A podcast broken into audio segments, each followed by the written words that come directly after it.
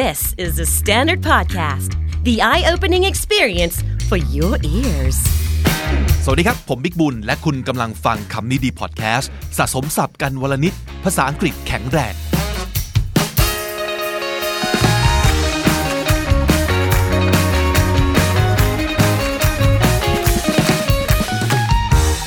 วันนี้เรามาคุยกันเรื่องการอ่านกันนิดนึงนะครับ ซึ่งการอ่านเนี่ยคิดว่า ก็คงจะเป็นสิ่งที่ทุกคนรู้สึกกับมันเหมือนกันหมด คืออยากทำให้มันเยอะๆ แต่ก็ทำได้น้อยเหลือเกินนะครับ โดยเฉพาะอย่างยิ่งในทุกวันนี้ที่มีสิ่งที่มายั่วเย้าให้เราไปสนใจมันมากกว่า ไม่ว่าจะเป็นโซเชียลมีเดียไม่ว่าจะเป็น Netflix ไม่ว่าจะเป็น YouTube ต่างๆ เมื่อก่อนผมเองเนี่ยก็อ่านเยอะกว่านี้เยอะมากเลยนะ ทั้งชอบทั้งเป็นอาชีพด้วยนะครับ แต่ทีนี้พอเข้าสักประมาณปีที่ 7 ปีที่ 8 ของการเป็นนักเขียนเป็นบอกรนะครับ สุขภาพตามันเริ่มไม่ไหวแล้วจริงๆอะคือมีอย่างที่ไหนอาชีพคือเขียนและอ่านหนังสือนะครับ งานอดิเรกก็ยังเป็นการเขียนและอ่านหนังสืออยู่อีกนะฮะลูกตามันก็ไม่มีอะไรนะเฮ้ยนั่นแหละฮะหลังๆก็เลยมาทางฟังออดิโอบุ๊กฟังพอดแคสต์ซะเยอะเลยนะครับ ฟังไปฟังมาจนกลายเป็นอาชีพใหม่ไปเลยทีเดียวนะครับทั้งนี้ทั้งนั้นก็อยากจะบอกว่าการอ่านเนี่ยเป็นรากฐานที่สำคัญจริง ๆ นะ กับการสั่งสมความรู้ แล้วก็กับการเรียนภาษาด้วยนะฮะไม่ว่าจะไทยหรือว่าอังกฤษก็ตามที แต่ทีนี้หลายคนคงเคยมีปัญหาเหมือนกับผมในสมัยหนึ่งนะครับแล้วก็จะว่าไปทุกวันนี้ก็ยังมีอยู่นะตอนนั้นเรียนอยู่อเมริกานะครับมีวิชา reading ซึ่งเป็นวิชาที่ค่อนข้างยากมากเลยทีเดียวนะแล้ววิชานี้มีการบ้านคือให้ไปหาหนังสือมาอ่านหนึ่งเล่มนะครับ แล้วพอจบเทอมเนี่ย ซึ่งกินเวลาประมาณ 3 เดือน ให้ทำบุ๊กรีพอร์ตนะครับซึ่งก็คือทำรายงานขึ้นมาฉบับหนึ่ง แต่ที่โหดกว่านั้นคือต้องออกไปเล่าหน้าชั้นด้วย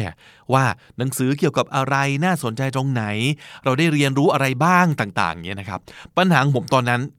ยากที่สุดเลยนะ ยังไม่ใช่การออกไปเล่าหน้าชั้นนะฮะมันคือขั้นตอนแรกสุดนั่นคือ ผมเลือกหนังสืออ่านไม่ถูกอะข้อหนึ่งเลยนะมันเป็นภาษาที่สองของเราใช่ไหม คือต่อให้อ่านเป็นภาษาไทยแล้วออกไปเล่าหน้าชั้นยังยากเลยอะ นี่คือต้องออกไป present เป็นภาษาอังกฤษนะแล้วมันจะรอดได้ยังไงใช่ไหมฮะอันนี้คือปีแรกสุดที่ไปถึงเลยนะฮะภาษาก็ยังง่อยๆอยู่นะจะพูดกับคนทั่วไปยังไม่ค่อยจะได้เลยอะอย่าว่าแต่ให้ออกไป present หน้าชั้นนะครับเลือกหนังสือไม่เป็นอะคือการเลือกหนังสือมันยากกว่าที่คิดนะก่อนหน้านั้นอย่างมากสุดคืออ่านแมกกาซีนภาษาอังกฤษนะครับแล้วก็ถ้าจำไม่ผิดนะการอ่านหนังสือภาษาอังกฤษเป็นเล่มๆที่อ่านมาก่อนหน้านั้นในชีวิตนะฮะยังไม่ใช่ประสบการณ์ที่ดีเลยอะ่ะ มันก็คือพวกหนังสือนอกเวลาภาษาอังกฤษที่เราไม่ชอบมันไม่สนุกนะเพราะว่าโดนบังคับให้อ่านนะครับ แล้วเมื่อก่อนหนังสือภาษาอังกฤษก็ไม่ได้หาซื้อง่ายทั่วไปด้วยนะยังไม่มีคีโนยังไม่มีเว็บให้สั่งหนังสือยังไม่มีอีบุ๊กด้วยนะครับ แล้วตอนนั้นก็เป็นครั้งแรกที่ต้องหาซื้อหนังสือมาอ่านเอง ก็พบว่าความยากมันคือ มันมีสิ่งที่เราอยากอ่านเยอะไปหมดเนี่ยก็เลยเลือกไม่ถูก เพราะว่ามันเยอะเกินไป แล้วก็ไม่รู้ว่าจะใช้หลักการอะไรในการเลือกนะ คือตอนนั้นโลกยังไม่มีอินเทอร์เน็ตให้หารีวิวอ่าน หรือว่ายังไม่มีเว็บแนะนำหนังสืออะไรอย่างนี้นะครับ แล้วเราก็เลยใช้วิธีลองดูจากหน้าปกแล้วลองซื้อมาอ่านดูก่อน ผลก็คือไม่รอดฮะ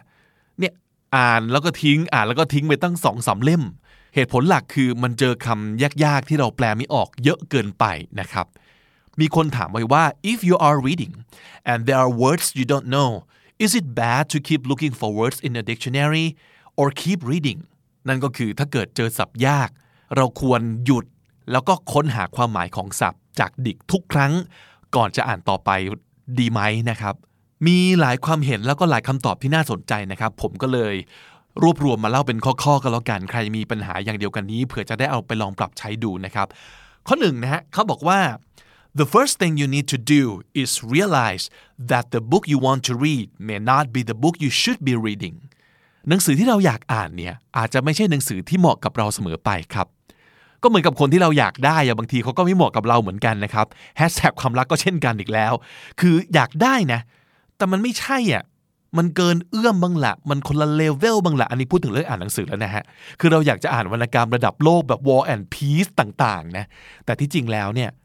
โดยระดับ ความรู้โดยจำนวนคำที่อยู่ในคลังคำของเราเนี่ยในเวลานี้เราควรจะไปอ่าน Harry Potter มากกว่าอย่างนี้เป็นต้นนะครับ เพราะฉะนั้น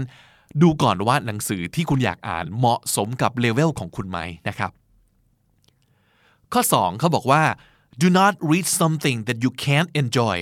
if you're looking up words every 30 seconds then you're not having fun and if you're not having fun you're not learning อันนี้หลายคนต้องเคยเจอแน่เลยนะฮะคือ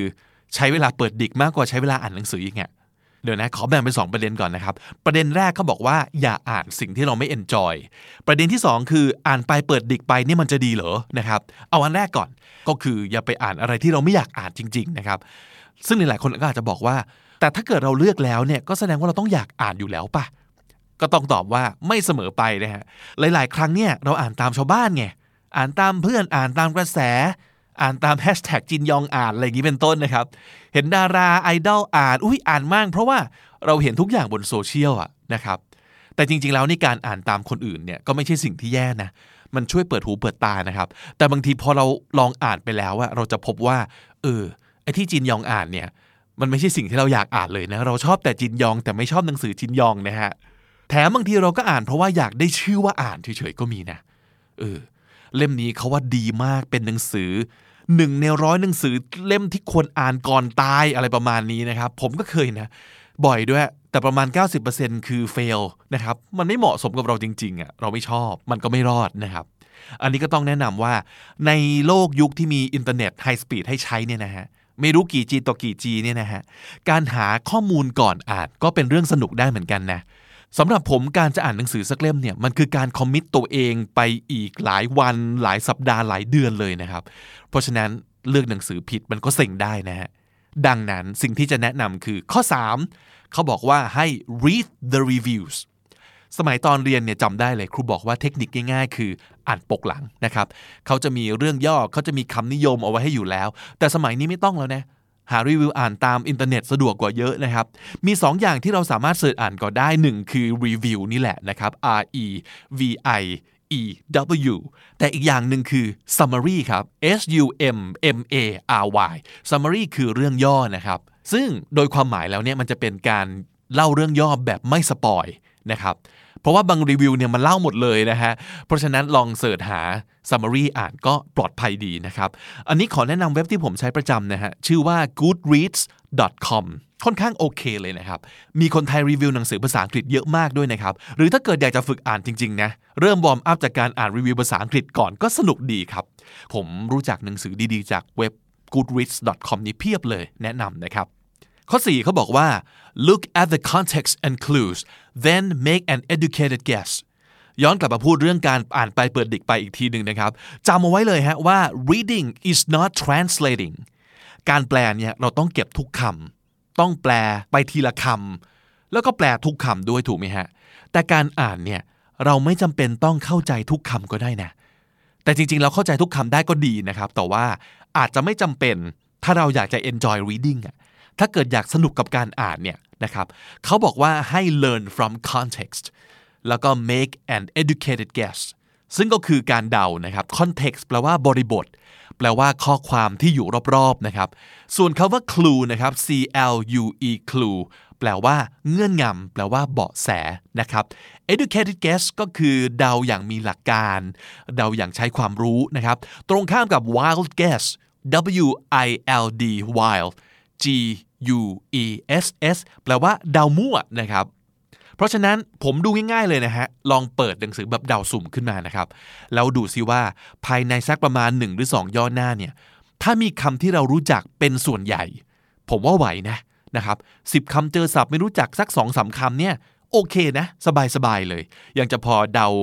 ไอ้คำที่เราแปลไม่ออกจากคำที่เราแปลออกได้นะครับ เพราะฉะนั้นถ้าเกิดเจอศัพท์ยากเป็นส่วนใหญ่ปั๊บผมหยุดเลยนะฮะไปอ่านเล่มอื่นดีกว่า ข้อ 5 ครับเขาบอกว่า use a dictionary not for translating but for checking and confirming อันนี้เป็นเทคนิคส่วนตัวของผมเองนะครับ ทุกวันนี้ก็ยังทำอยู่คือ พอหลังจากเราเดาแล้วเนี่ย ค่อยมาเปิดดิกดูทีหลังนะครับ และก็ไม่ต้องเปิดทุกคำก็ได้นะคำไหนเราเจอ แต่ไม่ทำให้เราติดเท่าไหร่นะครับ คือพอเดาออกแหละก็จะปล่อยผ่านนะครับ ส่วนใหญ่คำที่ผมจะเปิดเช็คเนี่ยคือคำที่เจอบ่อยๆ เจอซ้ำๆจนเริ่มจำได้ แล้วก็เริ่มเดาจนค่อนข้างแน่ใจแล้วว่าเออความหมายมันต้องประมาณนี้แน่ๆเลยนะครับ นั่นแหละค่อยมาเปิดดิกเช็คดูทีหลังว่า เราเดาถูกหรือเปล่า ข้อ 6 เขาให้ถามตัวเองว่า are you having fun looking up the meaning of the words Are you still following the story คุณสนุกกับการเปิดดิกหรือเปล่า อย่างผมเนี่ยผมสนุกผมชอบการเปิดดิกมากนะครับ ลองเช็คตัวเองครับว่า ถ้าสมมติเกิดอ่านไปแล้วเปิดดิกไปด้วยเนี่ยเรารู้เรื่องไหม เพราะบางทีนะครับการที่เราเปิดดิกเยอะเกินไปเนี่ยมันจะทำให้เราตามเรื่องไม่ไม่ได้แล้วอะจำไม่ได้แล้วว่าเรื่องราวเป็นยังไงนะครับ เพราะว่ามัวแต่วางหนังสือเดี๋ยวนะ เปิดดิกก่อนนะครับ อันนี้ไม่โอเคละผมว่าต้องเปลี่ยนพฤติกรรมนะครับ ไม่ก็เปลี่ยนหนังสือไปเลย ไปอ่านเล่มอื่นที่จะทำให้เราเปิดดิกน้อยกว่านี้ก่อนนะครับ แล้วก็ข้อ 7 ผมว่าสำคัญที่สุดเลยต้องบอกตัวเองว่า it's okay to quit ให้ระวังสิ่งที่เรียกว่า sunk cost นะครับ S U N K C O S T sunk cost แปลว่าต้นทุนที่เราจ่ายไปแล้ว และไม่สามารถเอากลับคืนมาได้อีกนะครับ เปรียบเทียบกับความรักอีกแล้วแฮชแท็กความรักก็เช่นกันนะครับ สมมติเราคบกับคนนี้มาตั้ง 10 ปีแล้วทำตัวแย่แค่ไหนก็ไม่อยากเลิกเพราะรู้สึกว่าโอ้ อยู่กันมาตั้งนานแล้วลงทุนลงแรง รักกันเกลียดกันทะเลาะกันเลิกกันง้อกันคืนดีกัน ลงทุนกับความสัมพันธ์นี้ไปเยอะมากแล้วอะรู้สึกเสียดายเวลานะครับ การอ่านก็เหมือนกันนะหนังสือเล่มนี้อ่านมาตั้งครึ่งเล่มแล้วอะโอ้โห บากบั่นมานะสุดๆ กว่าจะมาได้ถึงครึ่งเล่มกินเวลาไปครึ่งเดือนนะครับ เสียทั้งสายตาและเสียทั้งเวลาในการเปิดดิกไปเยอะมากแล้วนะครับ แต่มันไม่หนุกเลยอะแต่มันก็อ่านมาแล้วตั้งเยอะอะเนี่ย มันเสียดายนะครับ เรามักจะเสียดายเวลาที่เราลงแรงไป แต่ลืมมองไปว่า ถ้าเกิดมันห่วยเนี่ย เราจะต้องเสียเวลาอีกตั้งเท่าไหร่ ในการที่จะต้องมาอยู่กับสิ่งห่วยๆสิ่งนี้ที่มันไม่ใช่แล้วอะแทนที่จะเอาเวลาเนี่ยไปใช้กับอย่างอื่น ลองไปหาหนังสือเล่มอื่นที่ดีกว่าที่ใช่กว่านะครับและสุดท้ายจริง ๆ ที่อยากแนะนำเป็นการส่วนตัว อันนี้สำหรับนักอ่านมือใหม่นะครับ ก็คือ เลือกเล่มบางๆ เอาไว้ก่อนนะครับ จะได้มีกำลังใจนะอย่าเพิ่งไปเลือกเล่มหนาเกินไป เชื่อผมนะครับ วันนี้ขอฝากสับไว้ทั้งหมด 5คำนะครับ มาทวนกันอีกรอบหนึ่งออกเสียงตามไปด้วยนะครับ context, context บริบท ข้อความแวดล้อม clue, clue สิ่งที่ช่วยบอกใบ้ Educated guess. Educated guess เดาอย่างมีหลักการ Wild guess. wild guess เดามั่ว Sunk cost. sunk cost ต้นทุนจม และถ้าติดตามฟังคำนี้ดีพอดแคสต์มาตั้งแต่ episode แรก มาถึงวันนี้คุณจะได้สะสมศัพท์ไปแล้วทั้งหมดรวม 111คำและสำนวนครับ ติดตามคำนี้ดีพอดแคสต์ได้ทุกวันจันทร์ถึงศุกร์ที่นี่ The Standard Podcast นะครับ ถ้าชอบเราก็ช่วยแชร์เราด้วยนะครับ อย่าลืม subscribe like review และฝากชวนเพื่อนที่ชอบภาษาอังกฤษมาฟังกันด้วยนะครับ สำหรับใครที่อยากเห็นตัวสะกดและดูรูปคำด้วยนะครับว่าศัพท์แต่ละคำเขียนยังไง ขอแนะนำให้เข้าไปฟังรายการใน YouTube Channel ของ The Standard นะครับ เข้าไปหา episode ที่ต้องการจาก playlist คำนี้ดี จากนั้นก็กดปุ่ม CC ซึ่งคือ closed caption เพื่อเป็นการเปิดซับอ่านศัพท์ สะดวกสุด หรือถ้าฟังเพลงด้วย Spotify กันอยู่แล้วนะฮะ สามารถฟังคำนี้ดีพอดแคสต์บน Spotify ได้ด้วยเสิร์ชปุ๊บเจอปั๊บเลยครับ ผมบิ๊กบุญวันนี้ไปแล้วนะครับ อย่าลืมเข้ามาสะสมศัพท์กันทุกวันวันละนิด ภาษาอังกฤษจะได้แข็งแรง สวัสดีครับ The Standard Podcast. Eye opening for your ears. คุณผู้ฟังครับ วันนี้จะมาจกศัพท์ครับ จะพาคุณผู้ฟังไปรู้จักกับ YouTube Channel อ่าช่องหนึ่ง ซึ่งผมก็เพิ่งไปเจอมาไม่นานนี้ แล้วก็รู้สึกเอ้ยชอบนะครับ แล้วมีอะไรน่าสนใจหลายอย่าง อันหนึงที่ผมรู้สึกได้เลยก็คือว่าเจ้าของช่องเนี้ยเขาชื่อทอมัสแฟรงค์นะครับ เป็นคนที่พูดเร็วมาก แต่พูดชัดมาก ผมอยากจะฝากบอกกับทุกคนที่อยากจะฝึกการฟังภาษาอังกฤษนะครับ เข้าใจว่าบางทีเรายังไม่ค่อยแข็งแรงในเรื่องของการฟัง ก็จริง แต่นั้นไม่ได้แปลว่าเราควรจะฟังแต่อะไรง่าย ๆ และช้าๆเสมอไปนะครับ จริงๆแล้วเนี่ยเรามีความสามารถนะคนเราทุกคนมีความสามารถในการฟังแล้วก็เรียนรู้ทั้งนั้นไม่ว่ามันจะเป็นเรื่องยากหรือเรื่องง่าย ถ้าเราไปจดจ่อมากเกินไปว่า เราต้องฟังให้ออกทุกคำนั่นแหละคืออุปสรรคที่จะทำให้คุณ ฟังไม่รู้เรื่อง แต่ถ้าเกิดคุณฟังแบบฟังฟังไปเหอะ ไม่ต้องตั้งใจขนาดนั้น ประสาทหูของคุณจะค่อยๆ ปรับ ให้เราค่อยๆ จับทุกคำได้ชัดเจนขึ้น แล้วก็จับได้มากขึ้นไปเองนะครับ เพราะฉะนั้นสิ่งที่ผมอยากแนะนำซึ่งเคยทำจริงมาแล้ว แล้วรู้สึกว่ามันได้ผลก็คือว่าลองฟังให้หลากหลายนะครับ ฟังสำเนียงไม่ต้องแค่อเมริกันอย่างเดียวก็ได้ ฟังหลาย ๆ สำเนียง ฟังคนพูด แบบเร็วบ้าง แบบช้าบ้าง ก็ได้ไม่เป็นไร ฟังเจ้าของภาษาบ้าง ไม่ใช่เจ้าของภาษาบ้าง สลับกันไป ประเด็นคืออย่าไปกลัวครับ อย่าไปคิดว่า เฮ้ย เราฟังไม่รู้เรื่อง ไม่จำเป็นต้องฟังรู้เรื่องทุกคำก็ได้นะ ไม่จำเอางี้ไม่จำเป็นต้องฟังออกทุกคำถึงจะรู้เรื่องก็ได้ เพราะว่าเวลาเราทำความเข้าใจกับสิ่งที่เราฟังเนี่ยเราไม่ได้นั่งแปลไปทีละคำเราฟังรวมๆแล้วเราแปลความ ในภาษาไทยก็เป็นอย่างนั้น ในภาษาอะไรส่วนมากก็เป็นประมาณนั้นนะครับ เพราะฉะนั้นแนะนำครับ ลองไปหาฟังให้หลากหลาย หลาย ๆ สปีด วันนี้จะแนะนำคนที่สปีดเร็วมาก แต่ว่า พูดชัดมากนะครับ อยากให้ลองศึกษาจากเขาดูคำไหนที่ฟังไม่ทัน หรือว่าประโยคไหนที่สำคัญนะครับ แล้วก็มีศัพท์สำนวนน่าสนใจ เดี๋ยวผมจะมาทบทวนให้ฟังอีกครั้งหนึ่งนะครับอะลองไปฟังกันวันนี้เป็น tricks and tips นะครับเกี่ยวกับเรื่องทำยังไงเราถึงจะจดจำอะไรก็ตามที่เราอ่านไปเนี่ยให้ได้มากขึ้นนะครับ how to remember more of what you read จาก YouTube Channel ชื่อ Thomas Frank นะครับ T H O M A S แล้วก็ Frank F R A N K ลองไปฟังดู But first, let's talk about those five general reading techniques. And the first one is called pre reading. So, to effectively pre read, before you dig into the actual chapter, first go over the book's table of contents, skim the chapter, look at the chapter subheadings, maybe some bullet lists, and then go to the back of the chapter. And if there's a summary or review questions, review those as well. Doing this before reading has the effect of priming your brain to more readily pick out the most important information when you're actually going through the text. เห็นไหมเขาพูดเร็วมากๆจริง ๆ นะ เอออะมาลองไปกันทีละประโยคที่เขาพูดถึงนะครับ เขาจะแนะนำทริคประมาณ 4 ข้อใหญ่ ๆ นะฮะ 1. pre reading คาว่า pre เป็น prefix ที่เอาไปใส่ไว้หน้าคำไหนก็ตาม ก็แปลว่าก่อน ถูกไหมครับ pre แปลว่าก่อน pre reading ก็คืออ่านก่อน ก่อนจะอ่านอ่านแบบอ่านจริง ๆ เนี่ย เราควรทำการอ่านชั้นแรก แบบคร่าวๆไปก่อน To effectively pre-read before you dig into the actual chapter, go over the book's table of contents, skim the chapter, look at the chapter subheadings. ก็คือก่อนที่เราจะ really dig into dig into มันแปลว่า dig คือขุดใช่ไหมครับ dig dig ขุด dig into something ก็คือ ลงลึกไปกับอะไรสักอย่างหนึ่ง เริ่มทำอะไรสักอย่างแบบ จริงจังนะครับ uh, to try to find information about something นั่นคือ dig into something นะครับก่อนที่จะตั้งใจอ่านแบบจริงจัง เราควรจะ go over ก็คือไปดูคร่าวๆครับ the book's table of contents ก็คือสารบัญนะครับ skim the chapter คาว่า skim s k i m เป็น verb ที่ดีมากนะ มันแปลว่า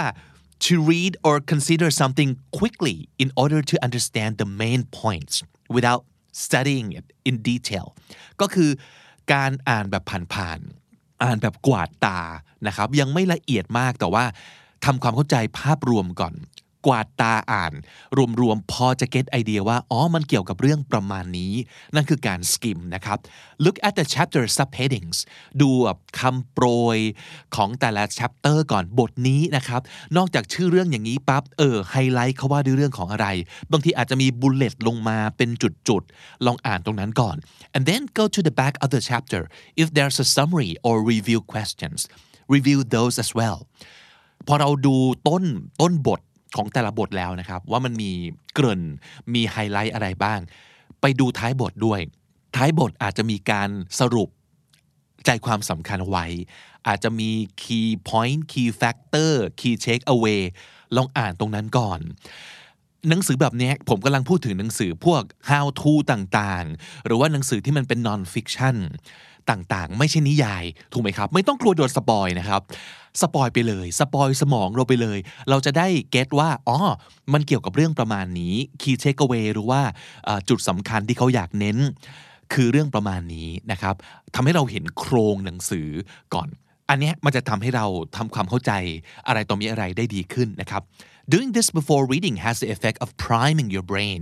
to more readily pick out the most important information when you're actually going through the text อันนี้ก็คือเป็นการ prime คาว่า prime เช่น คุณสาวๆ หรือหนุ่มๆ หลายคนอาจจะรู้จัก primer ใช่ไหมครับ มันคือสิ่งที่เราแบบก่อนจะลงรองพื้นก่อนจะลงอะไรต่อมีอะไร มันจะมีการแบบลง primer มันคือการทาเตรียมผิวชั้นแรกสุดเลยนะครับ การ prime your brain ก็แปลว่าการเตรียมสมองของเราให้พร้อม ในการรับข้อมูลอย่างจริงจังในสเต็ปต่อไป มันเป็นการ priming your brain to more readily pick out the most important information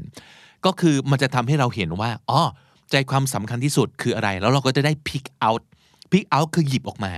เลือกว่าอันไหนสำคัญแล้วหยิบออกมา นั่นคือ pick out ก่อนที่เราจะเริ่มอ่านอย่างจริงจังนะครับ นี่คือสเต็ปแรกเลยของการ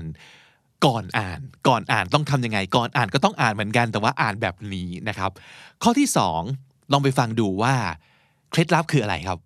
Secondly, highlighting can be very effective, but only if you do it right. See, a lot of people have the tendency of highlighting way too much when they read or going through the text and highlighting immediately instead of trying to read and understand the text first. เรื่องของการไฮไลท์นะครับเป็นเรื่องที่สำคัญมากเลย ไม่ว่าคุณจะอ่านหนังสือตำรา textbook หรืออะไรก็ตามทีที่เราอยากจำได้ เราอยากเข้าใจ เราจะใช้วิธีการปาดไฮไลท์ใช่ไหมครับ แต่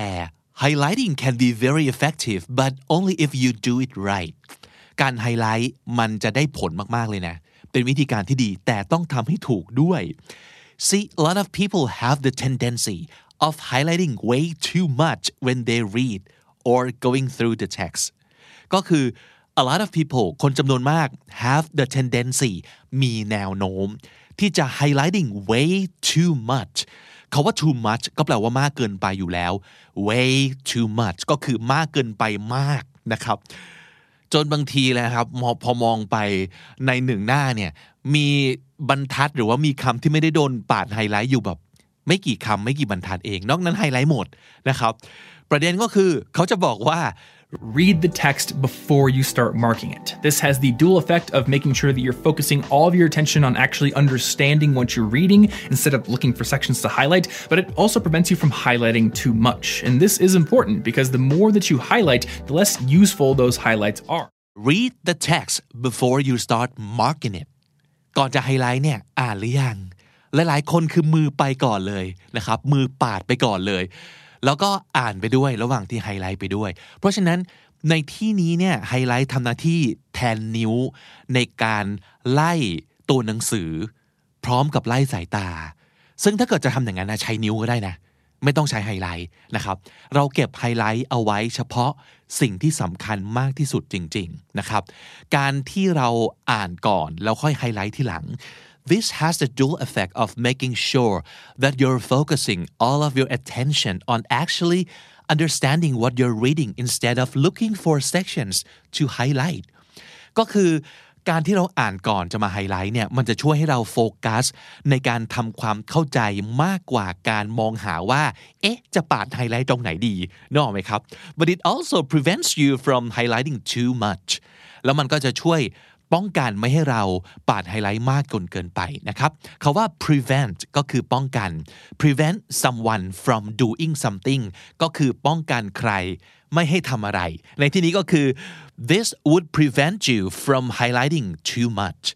การอ่านก่อนไฮไลท์จะช่วยป้องกันไม่ให้เราไฮไลท์มากเกินไปนะครับ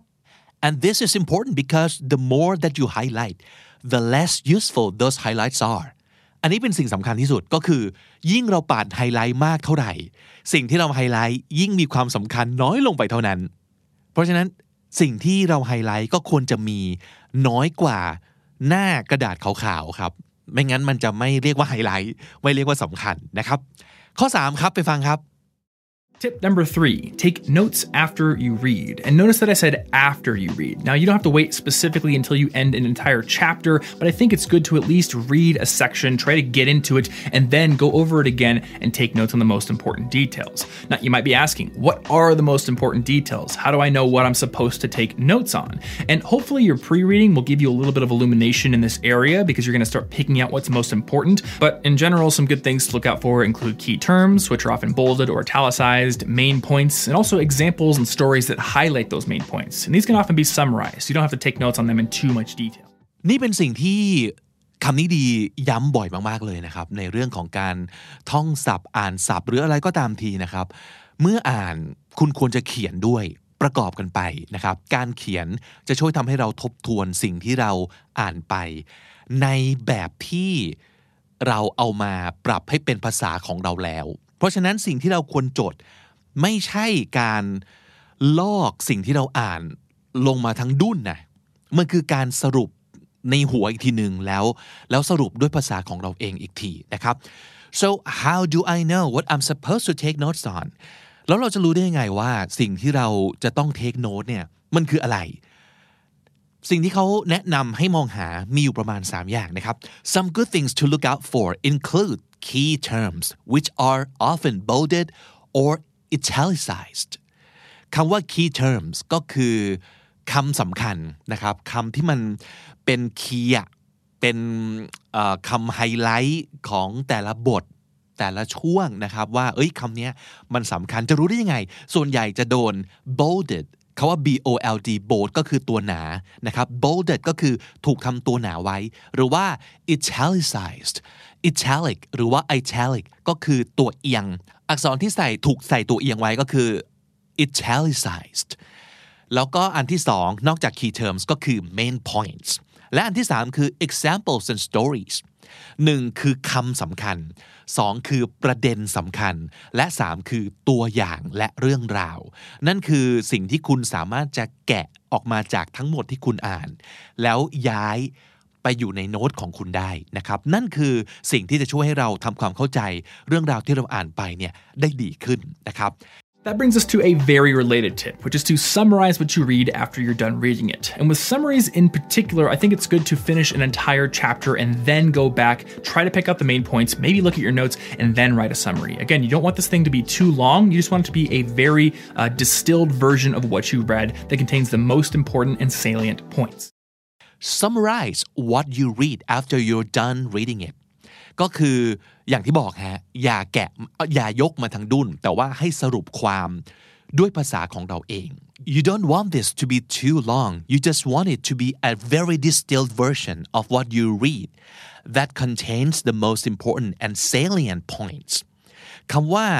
distilled d i s t i l นะครับ เป็น verb แปลว่ากลั่น กลั่นแบบกลั่นเหล้าอะ เออ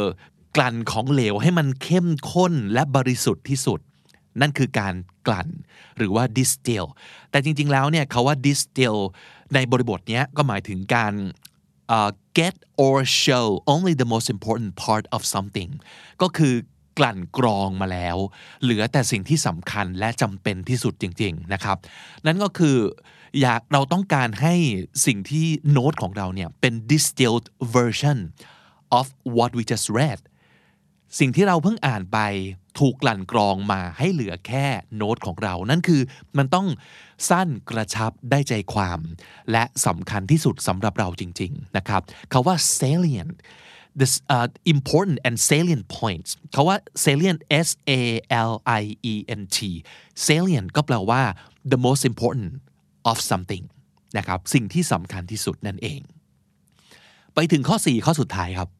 Finally, seek out secondary sources of information that can complement what you're reading. So, if you can and you have time to do it, find other sources of information that can boost the level of interest you have in the topic. Now, this could be other books, but it could also be a podcast episode or a museum tour or maybe even a video game. คำว่า seek out ก็แปลว่าหานะครับเสาะหา seek out secondary sources of information that can complement what you're reading คำว่า seek out ก็แปลว่า หานะครับเสาะหา secondary ก็แปลว่ารองนะครับรอง second แปลว่าที่สองใช่ไหมครับ secondary ก็แปลว่าที่สำคัญรองลงมา ที่เป็นที่สองรองลงมา sources ก็คือแหล่งนะครับแหล่งข้อมูลที่รองลงมา that can complement what you're reading complement ในที่นี้ออกเสียงเหมือนกันเลย แต่ว่าไม่ได้แปลว่าชมนะครับ ถ้าเกิดชมจะสะกดว่า c o m p l i m e n t แต่คำนี้คือ c o m p l e m e n t อ่านว่า complement เหมือนกันเลยนะครับ complement แต่อันเนี้ยแปลว่า complete เข้าไปเติม เข้าไปเติมให้เต็ม complement something นะครับ to make something else seem better or more attractive when combining with it องค์ประกอบที่จะช่วยส่งเสริมแล้วทำให้ภาพรวมหรือว่าของเก่าเนี่ย มันดีขึ้น มันรอบด้านขึ้น มันดูมีเสน่ห์ดูดีขึ้นน่ะประมาณนั้นนั่นคือ compliment ประเด็นของเขาก็คือว่าอ่านอย่างเดียวไม่พอ แต่ลองหาข้อมูล เรื่องราว ข่าวสาร จากแหล่งอื่น ๆ ที่เป็นฟอร์แมตอื่น ๆ ด้วยนะครับ ยกตัวอย่างเช่นอะอันนี้เขาบอกว่า so if you can and have time to do it find other sources of information that can boost the level of interest you have in the topic ก็คือถ้าเกิดมีเวลาลองไปหาแหล่งอื่น ๆ now this could be other books but it could also be a podcast episode or a museum tour or maybe even a video game ก็คือไอ้แหล่ง อื่น ๆ ที่ว่าเนี่ยอาจจะเป็นหนังสืออีกเล่มหนึ่งก็ได้นะ แต่ว่ามันก็สามารถจะเป็นพอดแคสต์ก็ได้ สามารถจะเป็นวิดีโอใน YouTube ก็ได้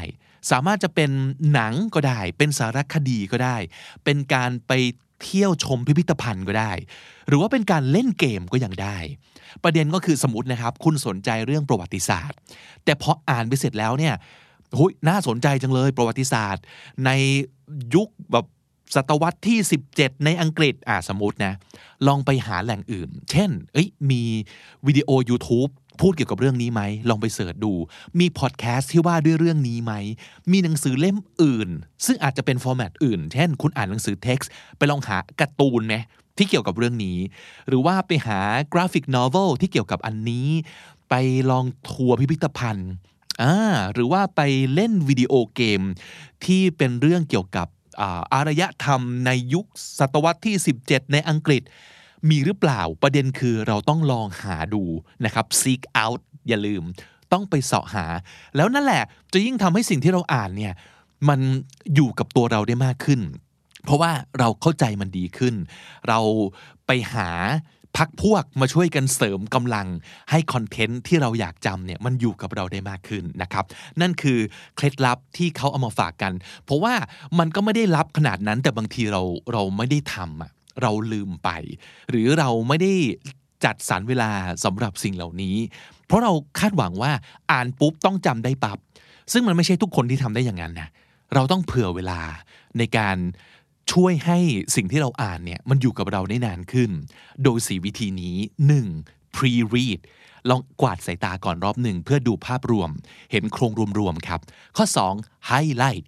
ปาด เฉพาะสิ่งที่เราคิดว่ามันสำคัญและจำเป็นจริง ๆ 3. take notes สิ่งที่เราคิดว่ามัน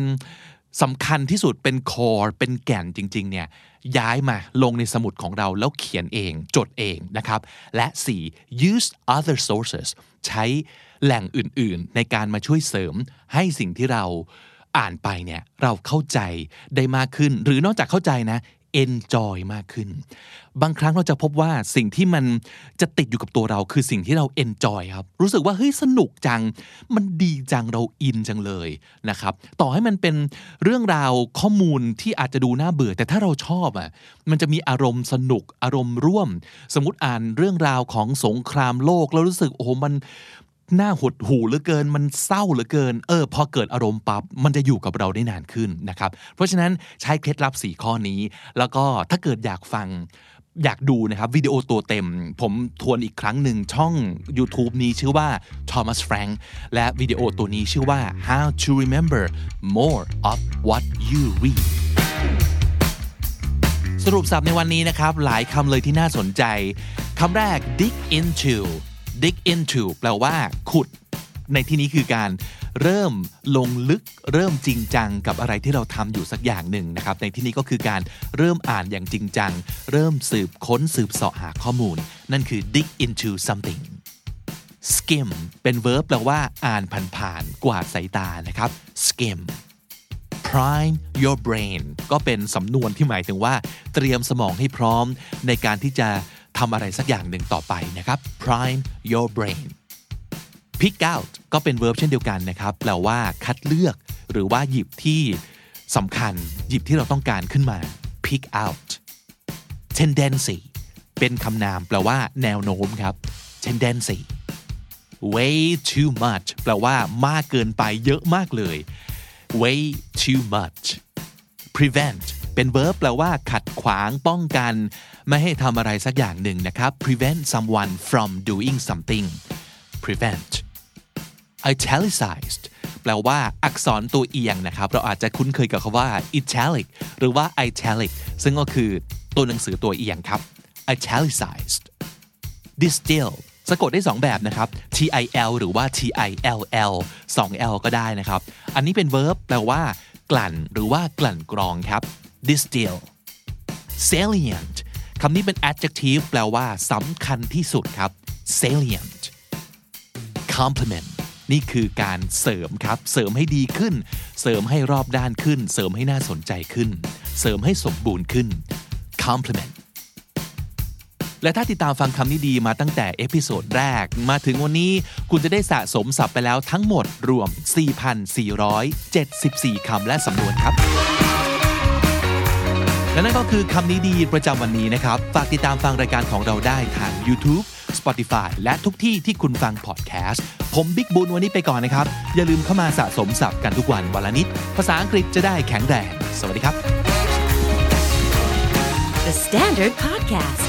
Eye opening for your ears. คุณผู้ฟังครับถ้าเกิดอยากได้คอนเทนต์ที่เป็นการฝึกภาษาอังกฤษโดยเฉพาะหรือว่า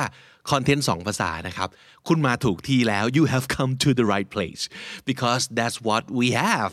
on Candy Studio YouTube channel so please hit subscribe and also the notification bell อ่าวันนี้มาพร้อมกับน้องดิว สวัสดีครับ สวัสดีครับ น้องดิว intern Gen 4ของเรานะครับครับ เป็นยังไงบ้างครับ ฝึกงานมาได้กี่เดือนแล้วเนี่ย เดือนครึ่งแล้วเดือนครับครึ่งแล้วนะฮะใช่สนุกสนานไหมสนุกมากๆครับ ได้อันทำหนึงอะไรครับ ได้ทำอะไรที่ท้าทายนะฮะมีสิ่งหนึ่งที่ดิวสังเกตไหมว่าครับคุณผู้ฟังเราเนี่ยจะอยากได้เสมอเลย อาจจะมีการมาคอมเมนต์มีการมาอ่า request ไว้นะฮะครับว่าอยากจะให้ทำก็คือคอนเทนต์ที่ช่วยเขาฝึกภาษาอังกฤษอืมแล้วยิ่งในช่วงนี้มันจะเป็นช่วงแบบล็อกดาวน์เราไปไหนไม่ได้เนาะใช่การไปข้างนอกเพื่อไปเรียนรู้ว่าอาจจะยากนิดหนึ่งครับ เพราะฉะนั้นเราอาจจะมาช่วยคุณผู้ฟังของเรา คุณผู้ชมของเราว่าทำยังไงนะ เขาถึงจะฝึกภาษาอังกฤษด้วยตัวเองได้อืมอ่าดิวมีไอเดียไหมฮะ ครับก็อย่างแรกเลยที่ป๊อปขึ้นมาในหัวสำหรับการฝึกภาษาอังกฤษด้วยตัวเองสำหรับดิวตอนที่เราเริ่มตอนแรกๆเนี่ยก็คือ การอ่านนิยายโอ้อืมถ้าสมมติเกิดพูดมาอย่างนี้แล้วเนี่ย หลายๆ คนอาจจะรู้สึกอย่างนี้แน่เลยดิวว่าครับโหยมันยากอะ อ่านตำราแบบ ในห้องเรียนยังจะไม่ค่อยรอดเลย จะให้ไปอ่านนิยายเลยเหรอ อืมดิวคิดว่ายังไงอะก็คือคิดว่าจำเป็นครับจำเป็นที่จะต้องเริ่มอ่านนิยายภาษาอังกฤษ แล้วก็เอิ่มการที่เราแบบว่าพยายามคลำไป แล้วก็พยายามเลือกหนังสือที่มันน่าสนใจแล้วก็เหมาะอ๋อกับระดับภาษาของเรา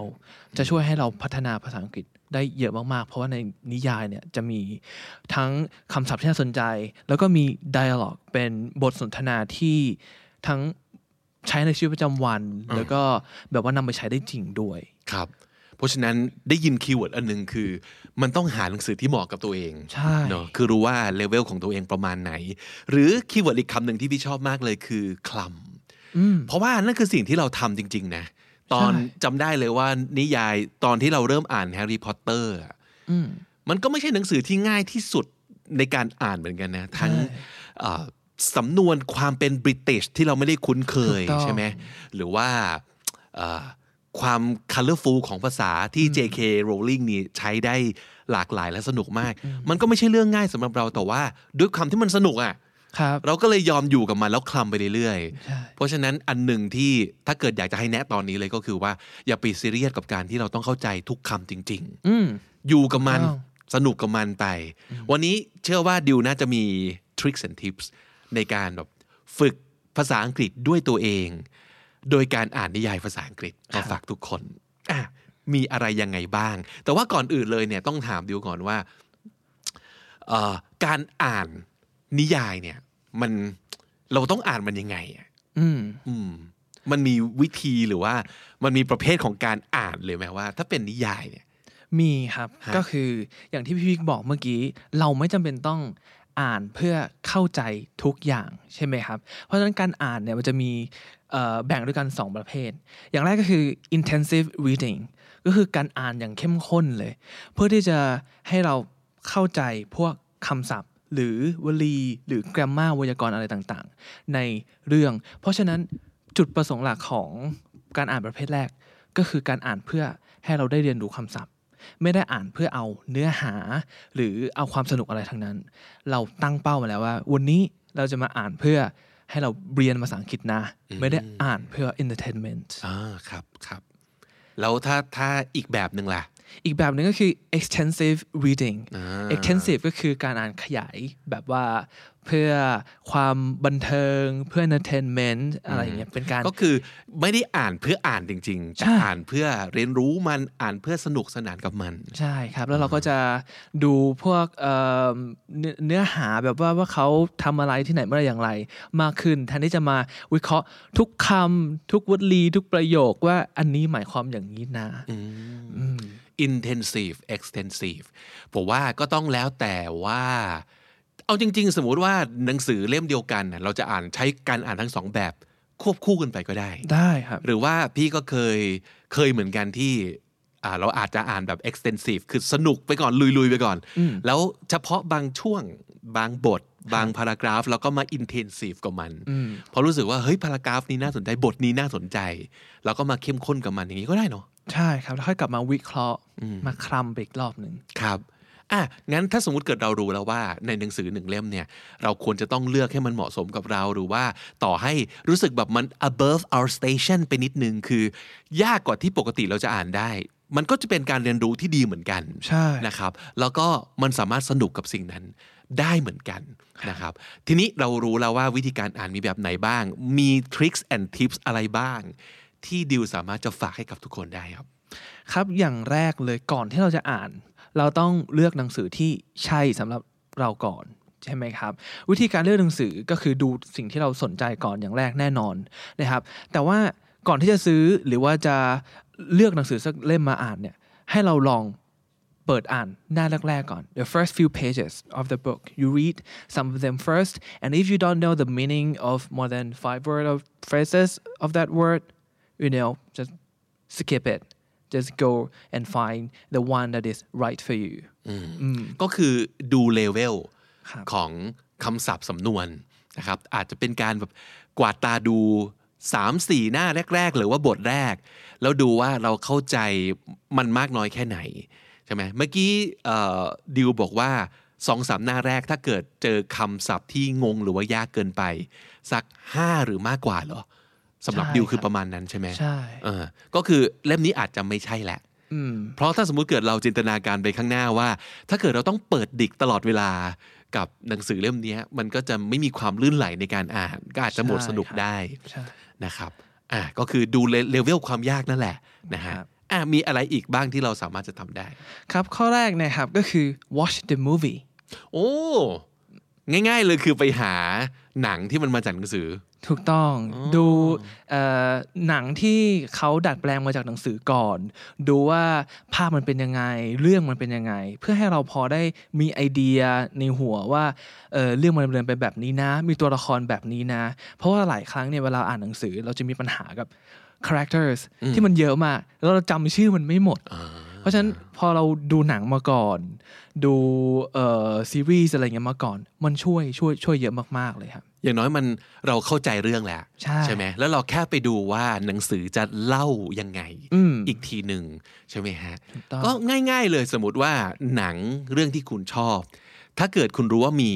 novel เอ่อ edition หรือว่าเป็นใช่ novel version ก็เลือกอ่านเหล่านั้นก่อน เพราะผมเชื่อว่าหลาย ๆ คนน่ะจะได้ เสพหรือว่ารู้จักแฮร์รี่พอตเตอร์แบบหนังก่อนที่จะได้ไปอ่านหนังสือถูกต้องถูกไหมถ้าสมมติเกิดเราชอบแฮร์รี่พอตเตอร์ปั๊บไปหานิยายภาษาอังกฤษอ่าน เราจะไม่งงแล้วครับเพราะเรารู้เรื่องแล้วเราจะอินอ่าเราจะอินด้วยนึกภาพออกเลยว่าใครหน้าตาเป็นยังไง ใช่อ๋อเออจะช่วยได้เยอะมากๆจเลยริงคๆบอันนี้เห็นด้วยเลยนะครับครับ ส่วนข้อ2นะครับก็คือ try dual language books ก็คือหนังสือที่มีสองภาษาในเล่มเดียวกัน ใช่ครับ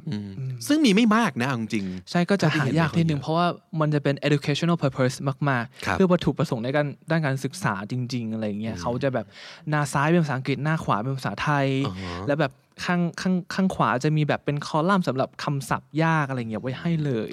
ครับก็ก็จะช่วยได้สำหรับคนที่เพิ่งเริ่มต้นนะครับหรือว่าถ้าสมมติเกิด dual language books หายาก แนะนำว่าก็อ่านทั้งฉบับไทย แปลไทยแล้วก็ฉบับต้นฉบับนั่นแหละอืมเออก็ก็สามารถทำได้เหมือนกัน เช่น พี่ก็เคยแบบอ่านเจ้าชายน้อยอย่างเงี้ย Little Prince ก็คือมีทั้งเวอร์ชันภาษาอังกฤษใน Kindle แล้วเวอร์ชันภาษาไทยเป็นหนังสือที่ซื้อมาตั้งนานแล้ว แล้วก็อ่านควบคู่กันไป หรือว่าอ่านให้จบเป็นเวอร์ชันก็ได้นะครับ อ่านภาษาไทยก่อน แล้วค่อยมาอ่านภาษาอังกฤษ หรืออ่านภาษาอังกฤษก่อนแล้วค่อยมาอ่านภาษาไทยก็ได้เหมือนกัน ก็จะช่วยในเรื่องของความเข้าใจด้วย แล้วก็ทำให้เราเข้าใจ ได้ถ่องแท้มากขึ้นด้วย หรือบางทีเราอาจจะอยากรู้สมมติอ่านเวอร์ชั่นภาษาไทยอยู่ แล้วก็แบบโอ้โหท่อนนี้เขาเราชอบท่อนนี้มากเลยอะชอบหน้านี้มากเลย อยากรู้จังว่าภาษาอังกฤษเขาเขียนยังไงอืมอะแล้วก็ไปดูเป็นจับเป็นพารากราฟต่อพารากราฟ หรือว่าบทต่อบทก็ได้นะครับ เออผมทำแบบนี้บ่อยมากเลย คือ โห แปลไทยมาแบบดีมากเลยอยากรู้ต้นฉบับเป็นยังไงใช่หรือว่าโอ้โหเราอ่านต้นฉบับแล้วอยากรู้เลยว่าคนแปลไทยเขาจะแปลยังไงนะอืมเออแล้วทำงานควบคู่กันไปมันมันได้ผลนะเราได้เรียนรู้ทั้งเรื่องคำศัพท์สำนวน รู้ถึงเรื่องของการแปลให้มันสละสลวยด้วย ครับผมครับ แล้วก็ข้อที่ 3 นะครับ เป็นทิปส์ที่สำคัญอีกอย่างหนึ่งก็คือการดึงโค้ด pick up some interesting and memorable quotes that you like from the book and just find a way that you can display it อ๋อเออเออเออดีนะดีนะ เพราะบางทีถ้าสมมติเกิดเราแค่โอ้ยชอบ quote นี้จังแล้วก็ขีดเส้นใต้ไว้อ๋อเราก็อาจจะ จบแค่นั้นนะแล้วก็ลืมมันขีดไปเส้นใต้แล้วก็ลืมมันไป แต่ถ้าสมมติเกิดเราเอาไปต่อยอดเป็นอะไรครับสักอย่างหนึ่ง หาวิธีที่จะ display ก็น่าสนใจ เพราะว่า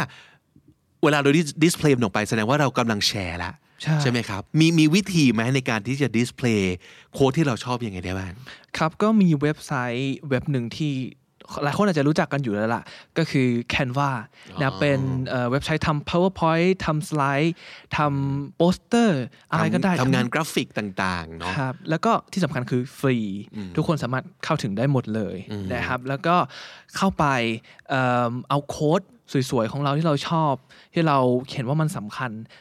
แปะเข้าไปแล้วก็ปริ้นออกมา คือไปเลือกฟอนต์สวยๆได้ ไปเลือก layerสวยๆ เท่ๆ ได้ครับแล้วก็เขาก็จะมีรูปประกอบให้ด้วยนะที่เราสามารถใช้ได้ฟรีใช่ก็เอามาประกอบ มันก็จะกลายเป็นเหมือนกับงาน artwork อันหนึ่งเป็นคอลเลกชันของเรา แล้วเราเอาไปแต่งห้งดิสเพลย์ที่ไหนดี ก็ติดผนัง เออ จริงง่าย ๆ เลย ติดผนังห้อง หรือในโซเชียลของเราก็ได้เนาะใช่ IG ก็ได้และหลายคนเปิด IG เพื่อที่จะเอ่อ โพสต์ quote อย่างเดียวเลยก็มีอืมหรือจริง ๆ ใน Twitter ก็ทำได้เอ่อ Pinterest ก็ยิ่งก็ยิ่งสวยเข้าไปใหญ่เลยใช่ไหมใช่เออครับก็หาวิอย่างที่บอกคือ หาให้เจอเอามาผลิตเป็นอะไรสักอย่างหนึ่งแล้วก็หาวิธีดิสเพลย์มัน มันทำให้เราเกิด interaction กับหนังสือเออกับจริง quote พวกนั้น แล้วมันจะทำให้เรา จำมากขึ้นแล้วสนุกกับการอ่านหนังสือมากขึ้น จุดบทสนทนาได้ด้วยนะ อาจจะใช่เผื่อมีคนที่แบบเฮ้ยเป็นแฟนหนังสือเล่มนี้เหมือนกันอืมหรือว่าเขาอาจจะไม่ได้รู้จักหนังสือแต่ว่าเฮ้ยชอบ quote นี้จังเลยใช่แล้วก็มารู้ทีหลังว่าเฮ้ยมันมาจากหนังสือนิยายเล่มนี้เหรอครับเขาอาจจะไปตามอ่านก็ได้แล้ว quote มันเป็นอะไรที่สำคัญมากสำหรับคนอ่านหนังสือบางทีเราอ่านมาเยอะมากๆ แต่เราอาจจะลืมเนื้อเรื่องไปหมดแล้วแต่พอเราได้เห็น quote quote เนี้ยมันมัน spark ไอ้ memory ตรงนั้น แล้วก็ทำให้เราแบบ ต่อบทสนทนากับเพื่อน หรือว่าคอหนังสือคนหรือที่หรือกลับไปอ่านอีกรอบหนึ่งใช่อ่าเป็นต้นนะครับเออเฮ้ยเป็นคำแนะนำที่ดีมากเลยโค้ดนะฮะโค้ดครับดีดีดีดีดีโอเค ต่อไปนะครับ ข้อ 4 ก็คือ highlight any unfamiliar words and write them down in a notebook อันนี้ก็คือง่ายๆ หลายคนอาจจะเคยทำอยู่แล้วนะครับ ก็คือการ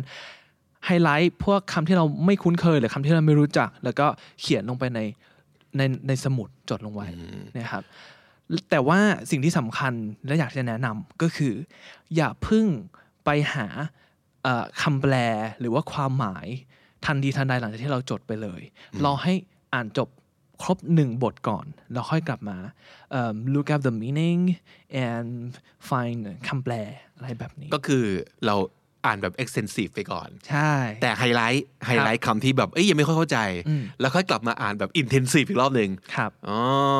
พี่ขอแนะนำ Kindle จริงๆนะถ้าสมมติเกิดทุกคนมีแท็บเล็ตอยู่แล้วมี iPad อยู่แล้วเนี่ย Kindle เป็นแอปพลิเคชันที่น่าลงทุนกับมันมากเลยนะครับโหลดมาฟรีครับ แต่ว่าอ่ามันก็จะสามารถซื้อหนังสือเก็บได้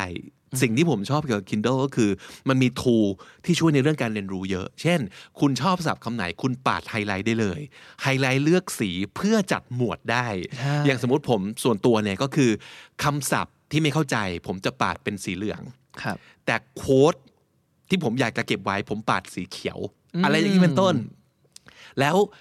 ทุกคำที่เราไฮไลท์ไว้เนี่ยโดยอัตโนมัติมันจะไปรวบรวมไว้ให้ในที่ที่เราสามารถจะเข้าไปดู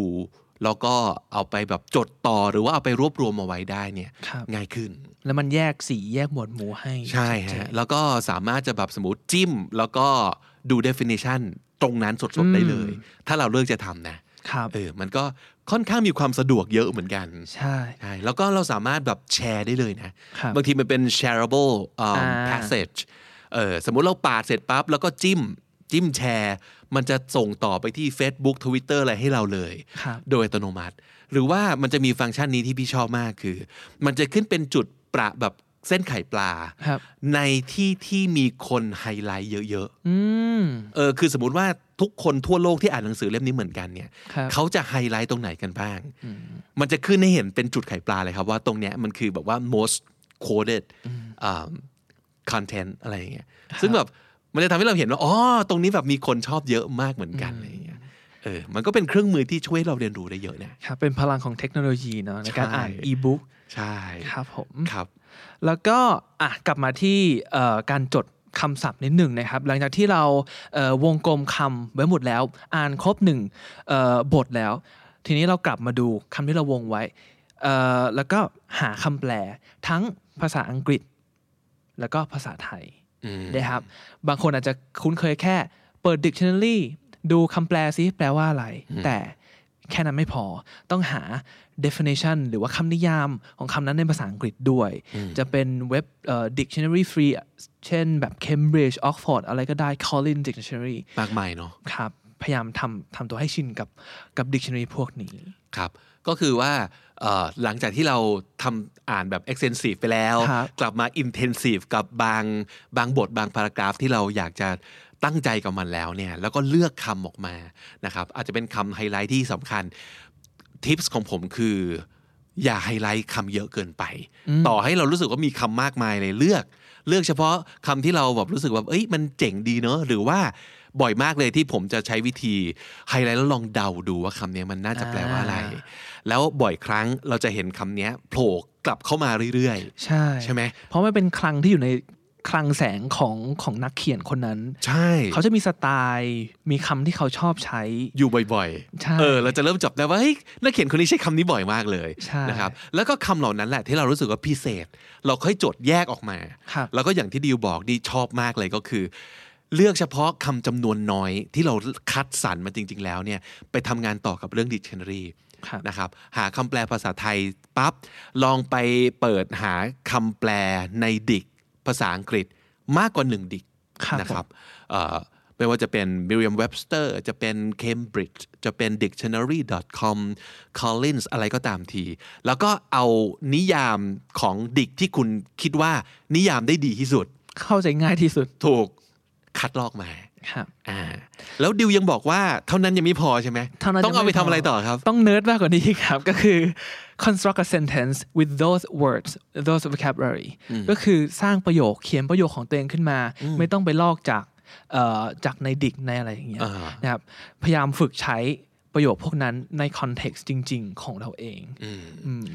เมื่อกี้ดิวบอกว่าอย่าไปลอกมาแต่ว่าพี่คิดว่าเราดูต้นแบบมาได้อ่านะได้ แต่ว่าเอามาเอามา เอามาบิดให้กลายครับเป็น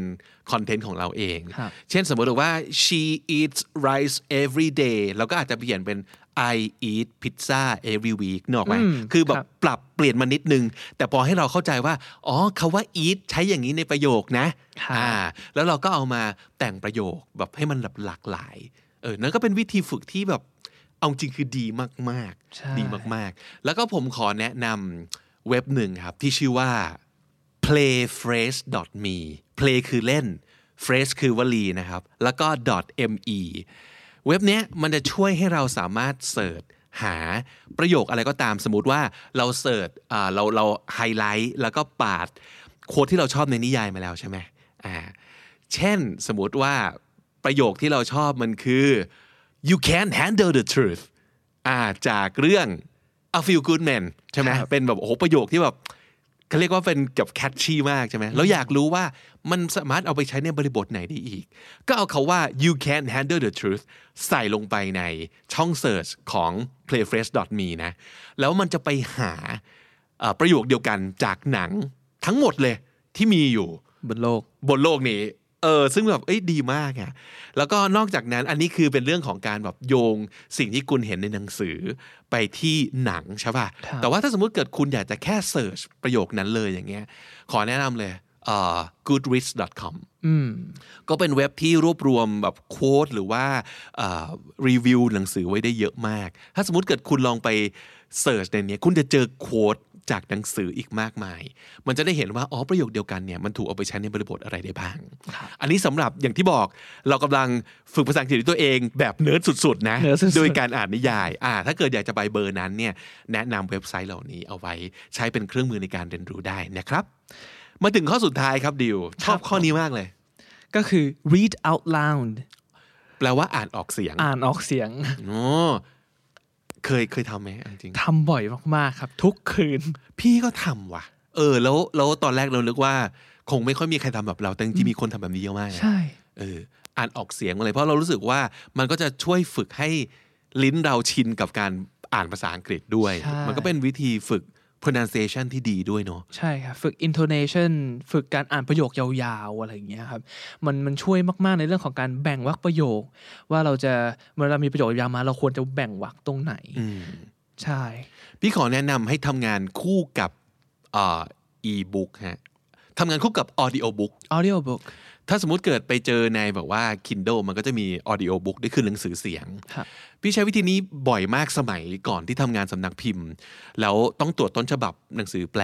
ก็คือเราจะไม่เอาแค่ต้นฉบับที่เป็นหนังสือมา แต่ว่าเราจะไปซื้อ audio book ของหนังสือเล่มนั้น มาฟังคู่กัน เพราะบางทีเราจะเจอชื่อเฉพาะที่เราไม่รู้ว่าจะถอดเสียงมายังไงครับเออแล้วเราก็พบว่า audio book ของฝรั่งเนี่ยเขาอ่านโดย narrator ที่เก่งมากๆครับเสียงดีอ่านดีอ่าและอย่างที่ดิวพูดเมื่อกี้เลยคือ การออกเสียง intonation stress วักตอน ใช่ เขาจะ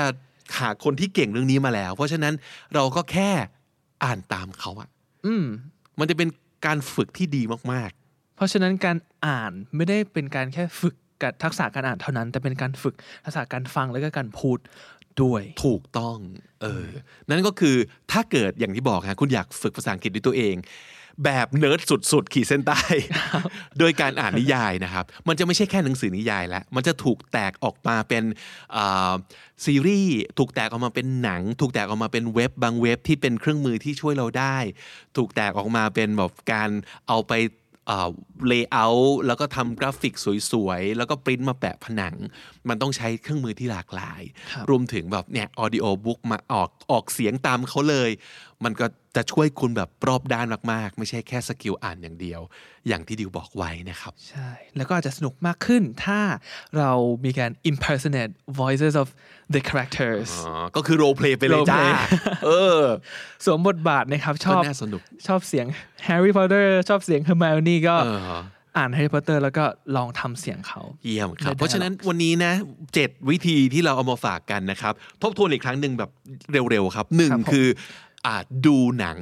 ที่สร้างมาจากหนังสืออันนั้นควบคู่ไปด้วยสองครับ try dual language books อ่านหนังสือสองภาษาครับอันที่ 3 คือดึงโค้ดออกมา แล้วก็เอาไป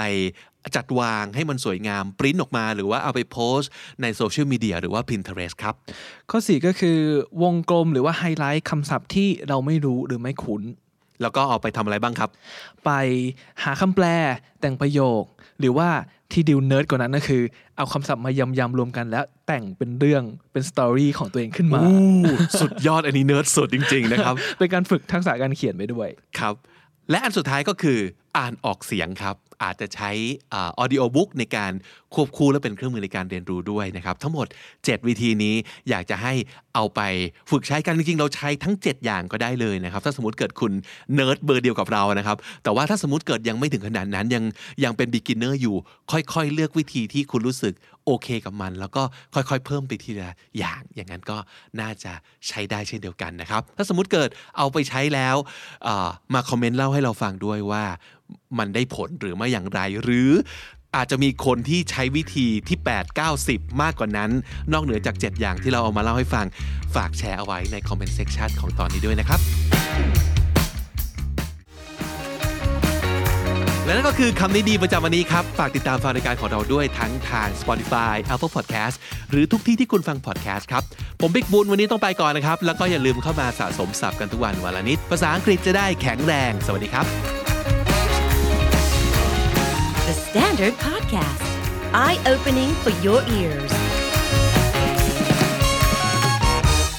วันนี้มีควันหลงเล็กน้อยนะครับ จากงานสัปดาห์หนังสือที่เพิ่งจบไป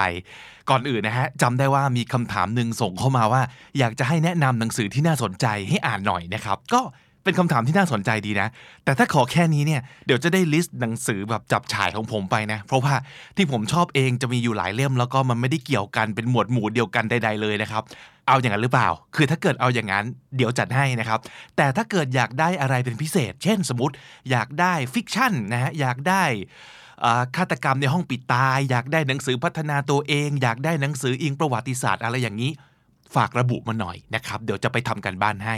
แต่ว่าในระหว่างนี้นะครับ ไปฟังนี่เลย Readery Podcast นะฮะ ทางโน้นนี่เขาตัวจริงมากๆ ในเรื่องการแนะนำหนังสือนะครับ เรียกว่าป้ายยาดีกว่า นะครับหรือว่าเรียกว่าสะกดจิตให้ซื้อดีกว่านะครับอยากจะได้อะไรแบบไหนยังไงทางโน้นจัดหนักจัดเต็มไปฟังกันได้นะครับล่าสุดมี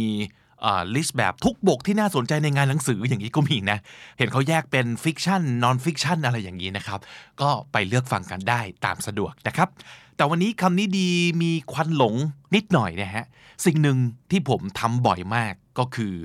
การอ่านรีวิวหนังสือครับ คือหนังสือสมัยนี้มันมันแพงเนาะซื้อทิ้งซื้อขว้างเนี่ยมันไม่ควรอยู่แล้วแหละแต่ว่าจะให้กว้านซื้อมาเยอะๆ มากองกองๆไว้ก่อนแล้วเดี๋ยว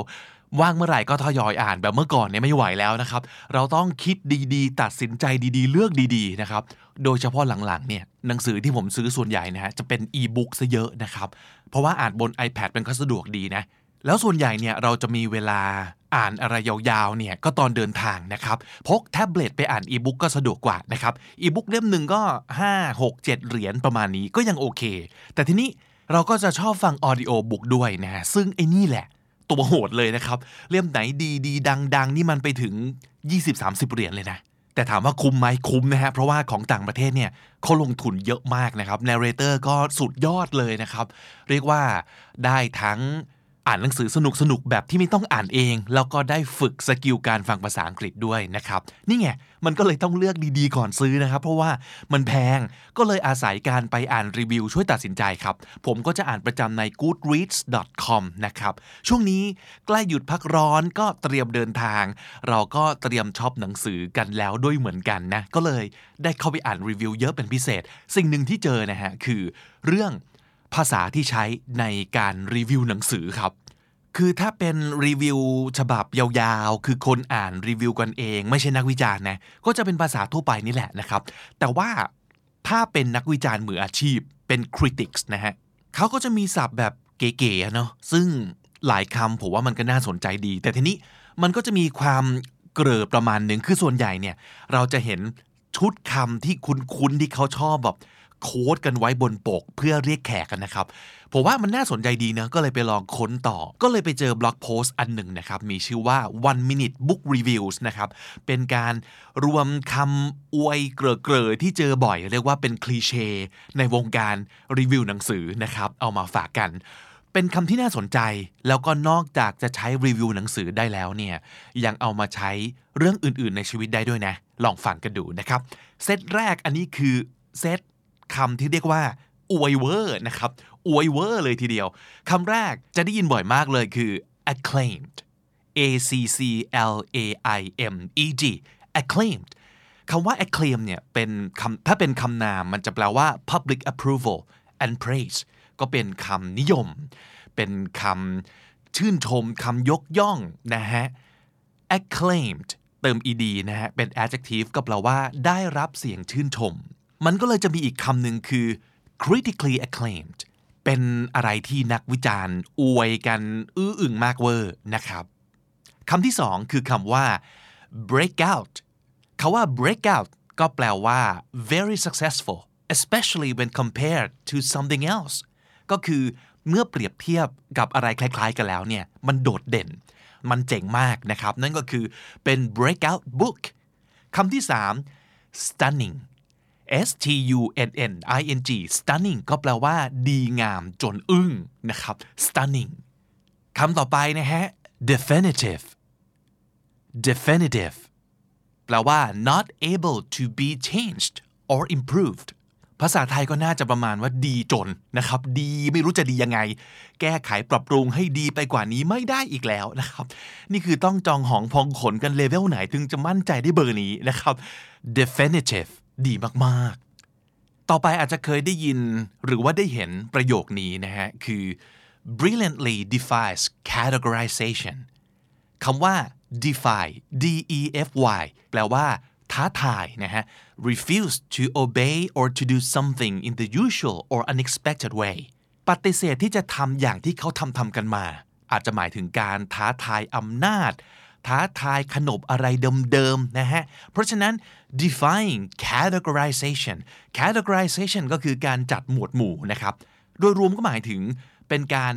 แหกออกไปจากอะไรเดิมๆ นั่นเองนะครับ brilliantly ด้วยนะ ก็คืออย่างชาญฉลาด ผมลองไปเสิร์ชดูนะฮะว่า อะไรบ้างนะที่น่าจะเป็นตัวอย่างของการ defies categorization ก็ไปพบว่าจะมีบทสัมภาษณ์นะครับ นักเขียนของหนังสือเล่มหนึ่งซึ่งตอนแรกตั้งใจจะเขียนให้เป็น children's book นะฮะ เป็นหนังสือสำหรับเด็ก แต่เขียนไปเขียนมา ก็กลายมาเป็น coffee table เพราะว่าเติมในเรื่องของภาพประกอบ illustration จากศิลปินดังๆ ดีๆ เก่งๆ แล้วก็เติมเรื่องของ poetry เข้าไปด้วยนึกออกไหมว่ามันจะไม่ใช่ children's book อย่างเดียว จะไม่ใช่ coffee table book อย่างเดียว หรือว่าไม่ใช่ poetry อย่างเดียว แต่เป็นทั้ง 3 อย่างรวมกัน นี่คือสิ่งที่เรียกว่า defying categorization แหกคอกไปจากอะไรเดิมๆ ที่เขามีเอาไว้อยู่แล้วนะครับคำต่อไปเราอาจจะคุ้นเคยนะ กับสิ่งที่เป็นอะไรประมาณ Lord of the Rings หรือว่า Harry Potter นี่ก็พอได้นะ ก็คือ epic e p i c epic แปลว่า มหากาบนะครับไอ้คำว่ามหากาบเนี่ยคือถ้าเป็นคำนามมันก็คือเรื่องราว การผจญภัยที่ยาวนานมีตัวละครตัวหนึ่งเป็นตัวเอก แล้วก็พบกับวิบากกรรมมากมาย ระหว่างทางผจญภัยไปเจอตัวละครอีกหลายสิบหรือว่าเหยียบร้อยนะฮะ แล้วก็มีทุกรสชาติการต่อสู้เสียงภัย กินใจ ดราม่าเศร้าซึ้ง มีพลังเหนือธรรมชาติต่างๆ นั่นคือ epic ที่เป็นคำนามนะครับ แต่ว่าถ้าเกิดเป็น epic ที่เป็น adjective ในทุกวันนี้ก็ใช้ในความหมายว่า extremely good เท่านี้เองนะครับคำต่อมาคือ absorbing a b s o r b i n g นะฮะ absorbing แปลว่า very interesting and keeps your attention จับความสนใจเราได้ เพราะมันน่าสนใจมากๆ มันน่าดึงดูดใจมากๆนะครับ ยิ่งไปกว่า absorbing อาจจะเจอคำว่า gripping g r i p p i n g คาว่า grip เนี่ยแปลว่ายึด แปลว่าเกาะ แปลว่า to hold very tightly นะฮะ ไม่จับไว้เฉยๆแล้วนะ แต่นี่คือเกาะหนึบเลยนะครับ gripping ก็หมายถึง so interesting or exciting that it holds your attention completely นะฮะหนังสือเล่มไหนที่ถูกเคลมว่า gripping เนี่ยอาจจะต้องล็อกห้อง แล้วก็ปิดมือถือเพื่ออ่านเลยนะครับ แต่ยิ่งไปกว่า absorbing และ gripping น่าจะเป็นคำนี้คือ unputdownable unputdownable คำว่า put down ก็หมายถึงวางอะไรสักอย่างลง ถูกไหมฮะ เติม able ต่อท้าย ก็แปลว่า สามารถวางลงได้ แต่พอเติม un ไปข้างหน้า ก็คือ ไม่สามารถวางลงได้ เพราะฉะนั้น unputdownable ก็หมายถึง so exciting you can't stop reading it วางไม่ลง หยุดอ่านไม่ได้จริง ๆ จนกว่าจะจบถึงตัวอักษรสุดท้ายนะครับ อันนี้ไม่ใช่แค่ปิดมือถือเลยนะครับ ต้องลางานเลยนะฮะ แล้วก็ซื้ออาหารมาวางไว้รอบๆตัวนะ ผมเคยทำแบบนี้มาแล้วนะครับกับแฮร์รี่พอตเตอร์เล่มประมาณ 3 4 5แถวๆเนี่ย เป็นอย่างนี้จริง ๆ ต้องลางานนะครับ อะ นั่นคือเซตแรกทั้งหมดเซตอวยเวอร์นะครับ มาเซต2คำในเซตที่2เนี่ยก็จะเป็นแนวอารมณ์ครับ อยากรู้ว่า เล่มไหนจะดีงามตาม feel ประมาณไหน ให้ลองมองหาคำต่อไปนี้บนหน้าปกได้เลยนะครับคำแรกคือ a real tear jerker tear ก็คือน้ำตา tear jerker ก็หมายถึงคันน้ำตานะฮะโศกเศร้าสะเทือนใจ ดราม่าบีบน้ำตาโฆษณาประกันชีวิตเนี่ยประมาณนั้นนะครับ ถ้าเป็น adjective ก็คือ tear jerking นั่นเองนะครับ ทีนี้อารมณ์ตรงข้ามกัน อาจจะเจอคำว่า rollicking rollicking R O L L I C K I N G rollicking ก็หมายถึง happy หมายถึง energetic and often noisy ก็คือสนุกสนาน ร่าเริงอาจจะไปจนถึงวุ่นวายยุ่งเหยิง อันนี้เดาได้เลยว่าจะมีความโอลวนโอลเวง ผิดฝาผิดตัวประจนภัยต่างๆ เน้นความเฮฮาเป็นหลักนะฮะ นั่นคือ rollicking แต่ถ้าเล่มไหนมีคาว่า provocative อยู่บนหน้าปกนะฮะ provocative โดยคำนี้เนี่ยมันหมายถึงยุแย่ปลุกปั่น ให้เกิดอารมณ์ต่างๆนะฮะให้เกิดความรู้สึกโกรธ รู้สึกไม่พอใจในความไม่ยุติธรรม ประเด็นสังคมต่างๆ ประเด็นศาสนาต่างๆนะครับคาว่า provocative แปลว่า causing thought about interesting subjects แต่ถ้าเป็น behavior หรือว่า clothing ที่มัน provocative นี่แปลว่า it is intended to cause sexual desire ถ้าเกิดแต่งตัวแบบ provocative หรือเป็นพฤติกรรมที่ provocative นี่ก็คือ เสื้อผ้าหรือว่าท่าทางที่ดูยั่วเย้าให้เกิดความปรารถนาทางเพศประมาณนี้นะครับ provocative อีกคำหนึ่งที่ให้เซนส์ประมาณนี้นะคือคำว่า sensual เจอคำว่า sensual บนปกหนังสือน่าจะแปลว่า อีหนังสือเล่มนี้มีความถึงเนื้อถึงตัวนะครับเล้าโลมรูปล้วงบ้างเล็กน้อย มีความสยิวกิ้วเบาๆ มีความกำกามแต่แบบซอฟๆนะฮะ เป็นอย่างน้อยนะ sensual นะครับ คือ expressing or suggesting physical especially sexual or pleasure or satisfaction นั่นคือ sensual นะฮะ แต่ถ้าเกิดยิ่งกว่า sensual น่าจะเป็นคำนี้คือ erotic erotic นั่นเองนะฮะ erotic e r o t i c erotic ก็คือน่าจะมีเรียกว่าอะไรฉากรักนะฮะที่บรรยายกันอย่างโจงครึ่มกันเลยทีเดียวนะครับ อันนี้ต้องสยิวถึงขั้นสุดเลยนะฮะ erotic นั่นเป็นเซตอารมณ์นะครับ มาดูเซตที่ 3 บ้าง เซต3เนี่ยจะเป็นคำที่ออออกตัวว่าหนังสือเหล่านี้ จะเป็นแบบแนวๆนะ หรือว่าเป็นอะไรที่หนักแน่นนะครับ หมายความว่ายังไงอะมาลองดูแต่ละคำนะครับ เช่นคำว่า edgy e d g y edgy คำนี้แปลว่า unusual in a way that is fashionable or exciting ก็คือ แนวมากเวอร์ หรือว่าประหลาด แต่เป็นประหลาดแบบประหลาดดีนะนะครับก็อาจจะเหมาะกับคนที่เบื่ออะไรแบบซ้ำซากจำเจนะฮะอ่านอะไร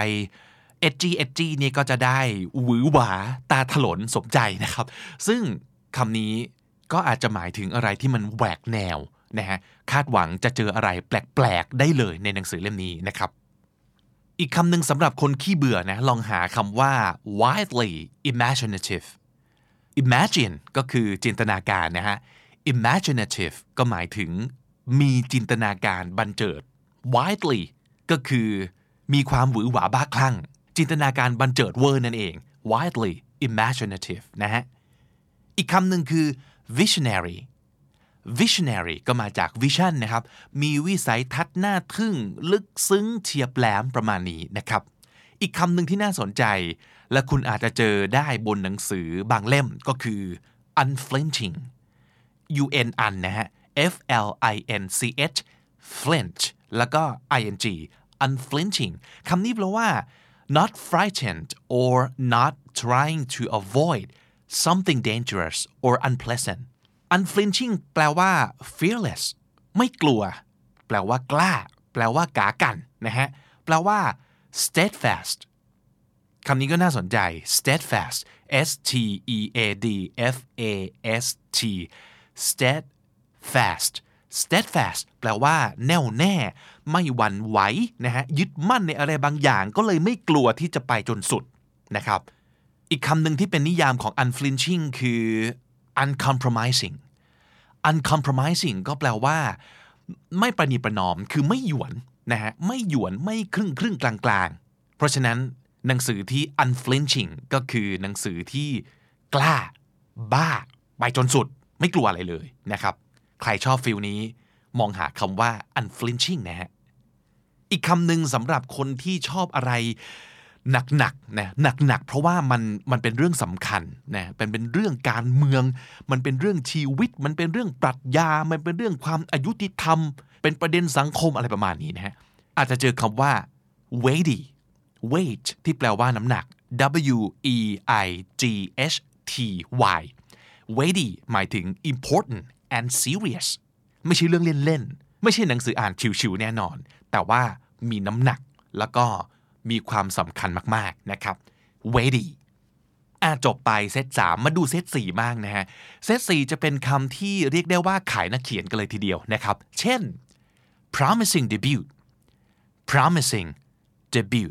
debut นี่หมายถึงงานเปิดตัวนะฮะ งานชิ้นแรกก็คือเป็นหนังสือเล่มแรก ของนักเขียนคนนี้นะฮะ debut นะครับ ส่วนคาว่า promising คาว่า promise แปลว่าสัญญาถูกไหมฮะ promising ก็คืออะไรที่มีแวว มีหวังท่าทางจะไปได้สวยนะครับ promising ก็คือ showing signs of future success นั่นเอง อีกคำหนึ่งคือ a writer to watch watch ก็แปลว่าดูนะฮะ ก็คือเป็นนักเขียนที่น่าจับตามองนะครับ a writer to watch อีกคำหนึ่งที่เห็นบ่อยในรีวิวหนังสือนะฮะ คือคำว่า long awaited L O N G long แปลว่านาน ขีด await เติม ed นะครับ long awaited ก็คือเป็นอะไรที่รอคอยกันมานานแล้วนะฮะ อาจจะเห็นคำนี้บนปกของหนังสือที่สมมติ 5 ปีที่แล้วภาคหนึ่งทั้งดังทั้งปัง แล้วก็ภาค 2 ไม่มาสักที ในที่สุดก็มา ก็ตีพิมพ์แล้วนะฮะนี่คือ long awaited เป็น adjective นะครับ อาจจะใช้ว่า this is long awaited ก็ได้ หรือว่าหนังสือเล่มนี้เป็น a long awaited book ก็ได้เช่นเดียวกันนะครับคำนี้ใช้กับอย่างอื่นก็ได้ด้วยนะ เช่นคำว่า a long awaited decision เป็นการตัดสินใจที่รอคอยมานานแล้วนะฮะ a long awaited spring เป็นฤดูใบไม้ผลิที่รอคอยมานาน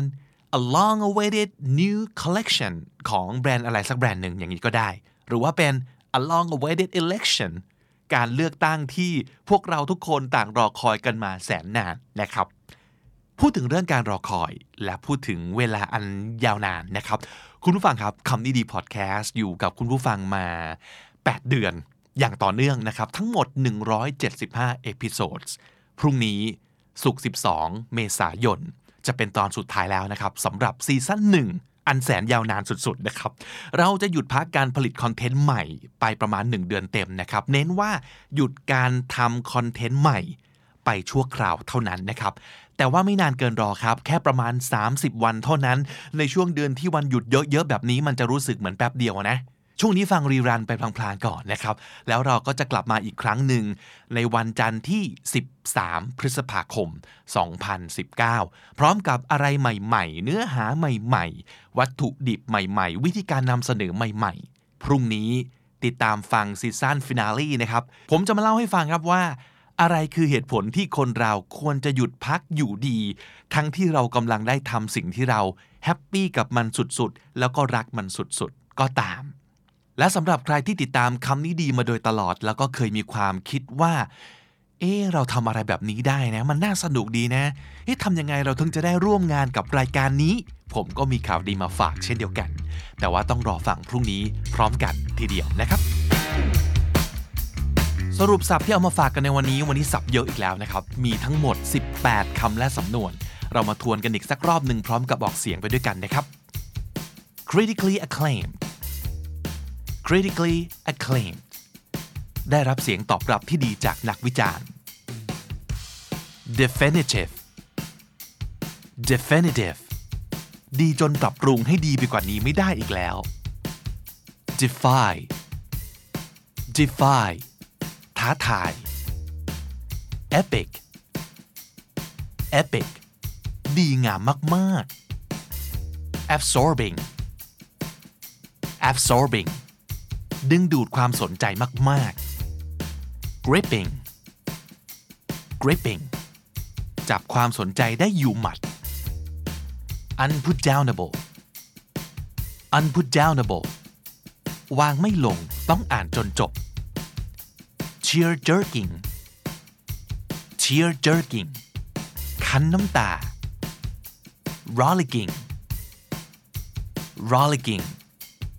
ฮฮาและอลวนอลเวง provocative provocative กระตุ้นเร้าความรู้สึกต่างๆ sensual sensual วาบวิวสยิวเล็กน้อยถึงปานกลาง edgy edgy เท่ๆ ล้ำๆ ใหม่ๆ แนวๆ unflinching unflinching ไม่หวั่นเกรง steadfast steadfast แน่วแน่ไม่หวั่นไหว uncompromising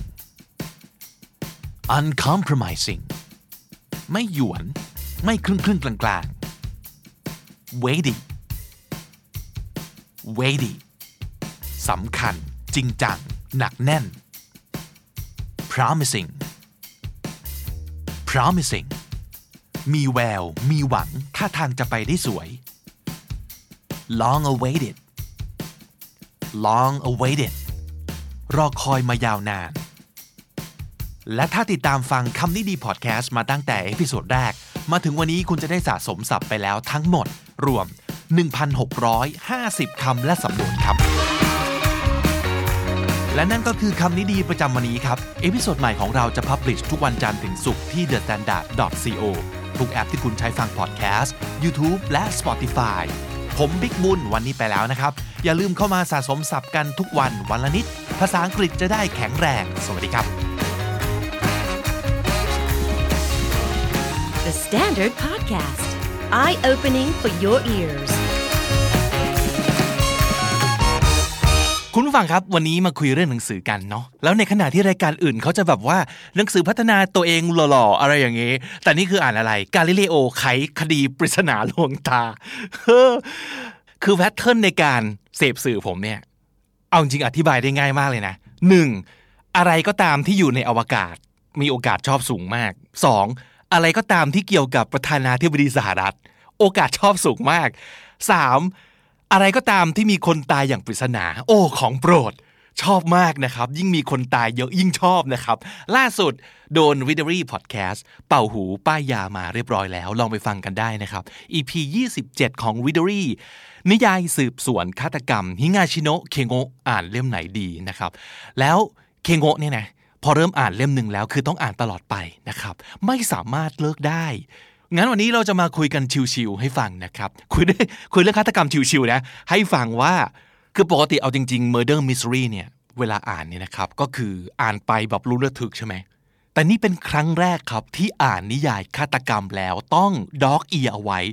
จำคำศัพท์หูหมานี่ได้ไหมครับ ที่แปลว่าพับมุมหน้ากระดาษ เพราะว่าพับลงมาแล้วมันจะเหมือนหูหมาที่พับลงมาเนี่ยพับมุมหน้ากระดาษเอาไว้ แล้วผมก็ต้องมานั่งจดโค้ดลงสมุดนะไม่เคยเกิดสิ่งนี้กับนิยายฆาตกรรมมาก่อนนะครับ อะขออ่านที่ผมจดเอาไว้เองให้ฟังก่อนนะครับ ผมเขียนเอาไว้ว่า สิ่งที่ฉุกคิดขึ้นได้จากการอ่านนิยายฆาตกรรม 1. อย่าเป็นคนขี้เกียจ 2. ทำเต็มที่และตั้งใจที่สุดไปก่อน อย่างน้อยคนจะได้ไม่รังเกียจ 3. อย่าเชื่อตัวเองมากเกินไป 4. อย่ามัวแต่โทษอย่างอื่น ดูตัวเองซะก่อนว่าเอาไหนหรือยัง และ 5. ทุกอย่างอยู่ที่มุมมองจริง ๆ นะครับ เดี๋ยวจะอ่านให้ฟังว่าไอ้หน้าที่ผมพับหูหมาไว้เนี่ยมันคืออะไรบ้าง แล้วไอ้ห้าอย่างที่ผมฉุกคิดขึ้นได้เนี่ยมันคืออะไรบ้างนะครับ เดี๋ยวขอเล่าพื้นเพของนิยายซีรีส์นี้นิดนึงก่อนนะครับซีรีส์นี้ของฮิงาชิโนะเคโงะเนี่ยชื่อว่านักสืบกาลิเลโอนะครับตัวเอกมี 2 คน เป็นเพื่อนกันมาตั้งแต่สมัยเรียนนะครับตามท้องเรื่องคือปัจจุบันก็วัยประมาณ 40 แล้วเป็นหนุ่มใหญ่ว่างั้นเถอะนะครับคนหนึงจบฟิสิกส์ปัจจุบันก็เป็นนักฟิสิกส์นะครับแล้วก็สอนอยู่ในมหาวิทยาลัย ชื่อยูกาวะนะครับเป็นอาจารย์แบบหล่อๆ สูงๆ ฉลาดฉลาดติดๆหน่อยนะครับอีกคนนึงเนี่ยจบสังคมศาสตร์มา แล้วก็มาเป็นตำรวจสืบสวนนะครับชื่อคุซานางินะครับและนี่คือสิ่งที่ผมชอบมากๆ ในนิยายชุดนี้ก็คือว่าปกติแล้วเนี่ยคนเขียนเขาจะชอบชูให้คนนึงแบบฉลาดมากๆมากๆ ส่วนอีกคนนึงก็จะแบบเป็นไซคิกที่ต้องพึ่งพาตัวเอกตลอดเวลานะครับแต่เรื่องนี้ที่ผมชอบคือ ตำรวจก็ฉลาดมากนะ แล้วก็เก่งเลยแหละ แต่ต้องพึ่งพาเพื่อนที่เป็นนักฟิสิกส์ก็เพราะว่าบางคดีเนี่ยมันเหลือเชื่อจนต้องใช้วิทยาศาสตร์มาอธิบาย เพื่อไขคดีนะครับ เช่นอยู่ๆเหยื่อฆาตกรรมก็หัวลุกเป็นไฟขึ้นมา หรือว่าบางคดีมันเหมือนกับมีพลังจิตมาเกี่ยว ซึ่งแบบเฮ้ยจริงเหรอวะหรือบางคดีก็จะเหมือนมีผีอย่างเงี้ย ซึ่งก็แบบจริงเหรอวะไม่ใช่ปะอะนักวิทยาศาสตร์อธิบายสิ อะไรอย่างนี้เป็นต้นนะครับ โอเค ประมาณนี้นะฮะ สิ่งที่ฉุกคิดขึ้นได้เป็นอย่างแรก ที่บอกว่าอย่าเป็นคนขี้เกียจเนี่ยนะครับ เป็นคดีที่มีคนตาย เพราะว่าได้ยินเสียงแว่วในหูครับ แล้วก็ไปผูกโยงใยกับแบบว่า ไอ้คนนี้มันเคยทำอะไรไม่ดีเอาไว้ แล้วโดนเหยื่อที่เสียชีวิตไปกลับมาหลอกหลอนต่างๆ แล้วเรื่องพอมาถึงมือนักฟิสิกส์เนี่ยก็จะมีการตั้งสันนิษฐานต่างๆ นานานะครับ แต่คนนี้เนี่ยมีตำรวจอีกคนหนึ่งเป็นตำรวจแบบ fixed mindset คนหนึ่งนะครับ ซึ่งคือในนิยายมันต้องมีคนแบบนี้เนาะคือแบบกูเกิดมาแย้งโดยเฉพาะ เกิดมาขวางโลกโดยเฉพาะ เป็นไปไม่ได้หรอกไม่มีทาง แล้ว scene เนี้ยก็จะมีตำรวจ 2 แบบนะครับ อีเมื่อกี้เป็นตำรวจ fixed mindset ใช่ไหมครับ คือคิดอะไรครับแคบมาก อะไรที่ปักใจไปแล้วว่าเป็นไปไม่ได้คือไม่มีทางเป็นไปได้ แต่ตำรวจอีกคนหนึ่งก็จะแน่นอน growth mindset มาเลยนะครับ คือเฮ้ยทุกอย่างมันเป็นไปได้หมด ลองมาคิดแบบนี้ดูสิวิทยาศาสตร์ช่วยพิสูจน์สิอะไรอย่างนี้นะครับ แล้วอีตำรวจ fixed mindset เนี่ยก็จะพูดขึ้นมาว่าเดี๋ยวเปิดโพยแป๊บอาจารย์คิดมากเกินไปแล้ว การสอบสวนมันไม่ใช่อะไรแบบนั้นหรอก อย่าเข้าข้างตัวเองเกินไปหน่อยเลยว่า แค่นั่งคิดอย่างเดียวแล้วจะโชคดีได้ รองศาสตราจารย์ยูกาวะก็ตอบกลับมาครับว่า ไม่มีใครคิดแค่ว่าแค่คิดอย่างเดียวจะโชคดีได้หรอก แต่ในการวิเคราะห์สถานการณ์เนี่ยจำเป็นต้องตรวจสอบความเป็นไปได้ที่จะเกิดขึ้นทั้งหมด หรือในกรณีที่มีคนออกความเห็นอันดับแรกก็ต้องให้เกียรติกันก่อน โดยไม่มีข้อโต้แย้ง แต่การต่อต้านความคิดของคนอื่น เพียงแค่ความคิดนั้นไม่ตรงกับเรา นั่นคือสิ่งที่คนขี้เกียจทำ คนขี้เกียจงั้นเหรอ อันนี้คิตาฮาระซึ่งเป็นตำรวจฟิกไมเซ็ตนะครับ ก็ช่องนักฟิสิกส์กลับมาตาเขม็งเลย แล้วนักฟิสิกส์ก็ตอบว่า ใช่ คนขี้เกียจ การที่รับฟังความเห็นของคนอื่น แล้วคอยเช็คอยู่เสมอว่า การกระทำหรือว่าวิธีคิดของเราเนี่ยถูกต้องหรือไม่นั้น มันสร้างภาระหนักทั้งทางด้านร่างกายและจิตใจถ้าเทียบกันแล้ว การยึดความคิดเห็นของตัวเองเป็นหลัก โดยไม่ฟังความคิดเห็นของคนอื่นเนี่ย มันสบายกว่ากันเยอะ คนที่แสวงหาความสบาย ก็คือคนขี้เกียจไม่ใช่หรือครับตำรวจฟิกไมเซ็ตซึ่งคือคิตาฮาระนะครับก็ขบริมฝีปากแล้วก็กำหมัดขวาแน่น ใบหน้าคมสันของยูกาวะทำให้เขาอยากเวียงหมัดใส่ ไม่จำเป็นคิตาฮาระลุกขึ้นจงใจตะโกนเสียงดังคุซานางิกับคนคงแก่เรียนอย่างคุณเนี่ยไขคดีไม่ได้เท่าไหร่ผมไม่รู้หรอก แต่อย่าเข้ามายุ่งกับคดีของพวกผมได้ไหมคดีของคายามะมันจบลงไปแล้ว อย่าวุ่นวายเกินจำเป็นเลย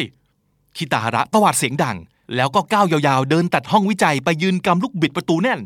การเดินออกไปถือว่าเป็นความเอาแต่ใจ ผมขอพูดไว้แค่นี้ เขาได้ยินเสียงของยูกาวะดังมาจากด้านหลัง เพราะว่าคุซานางิขอร้องไว้ เลยตัดสินใจที่จะช่วยในการสืบสวนครั้งนี้ ความจริงก็ไม่ได้อยากจะเกี่ยวข้องกับเรื่องแบบนี้หรอก ถ้าคุณบอกให้ยุติการสืบสวน ผมก็จะวางมือจากคดีนี้ คดีนี้จะเป็นยังไงมันไม่เกี่ยวกับผมอยู่แล้ว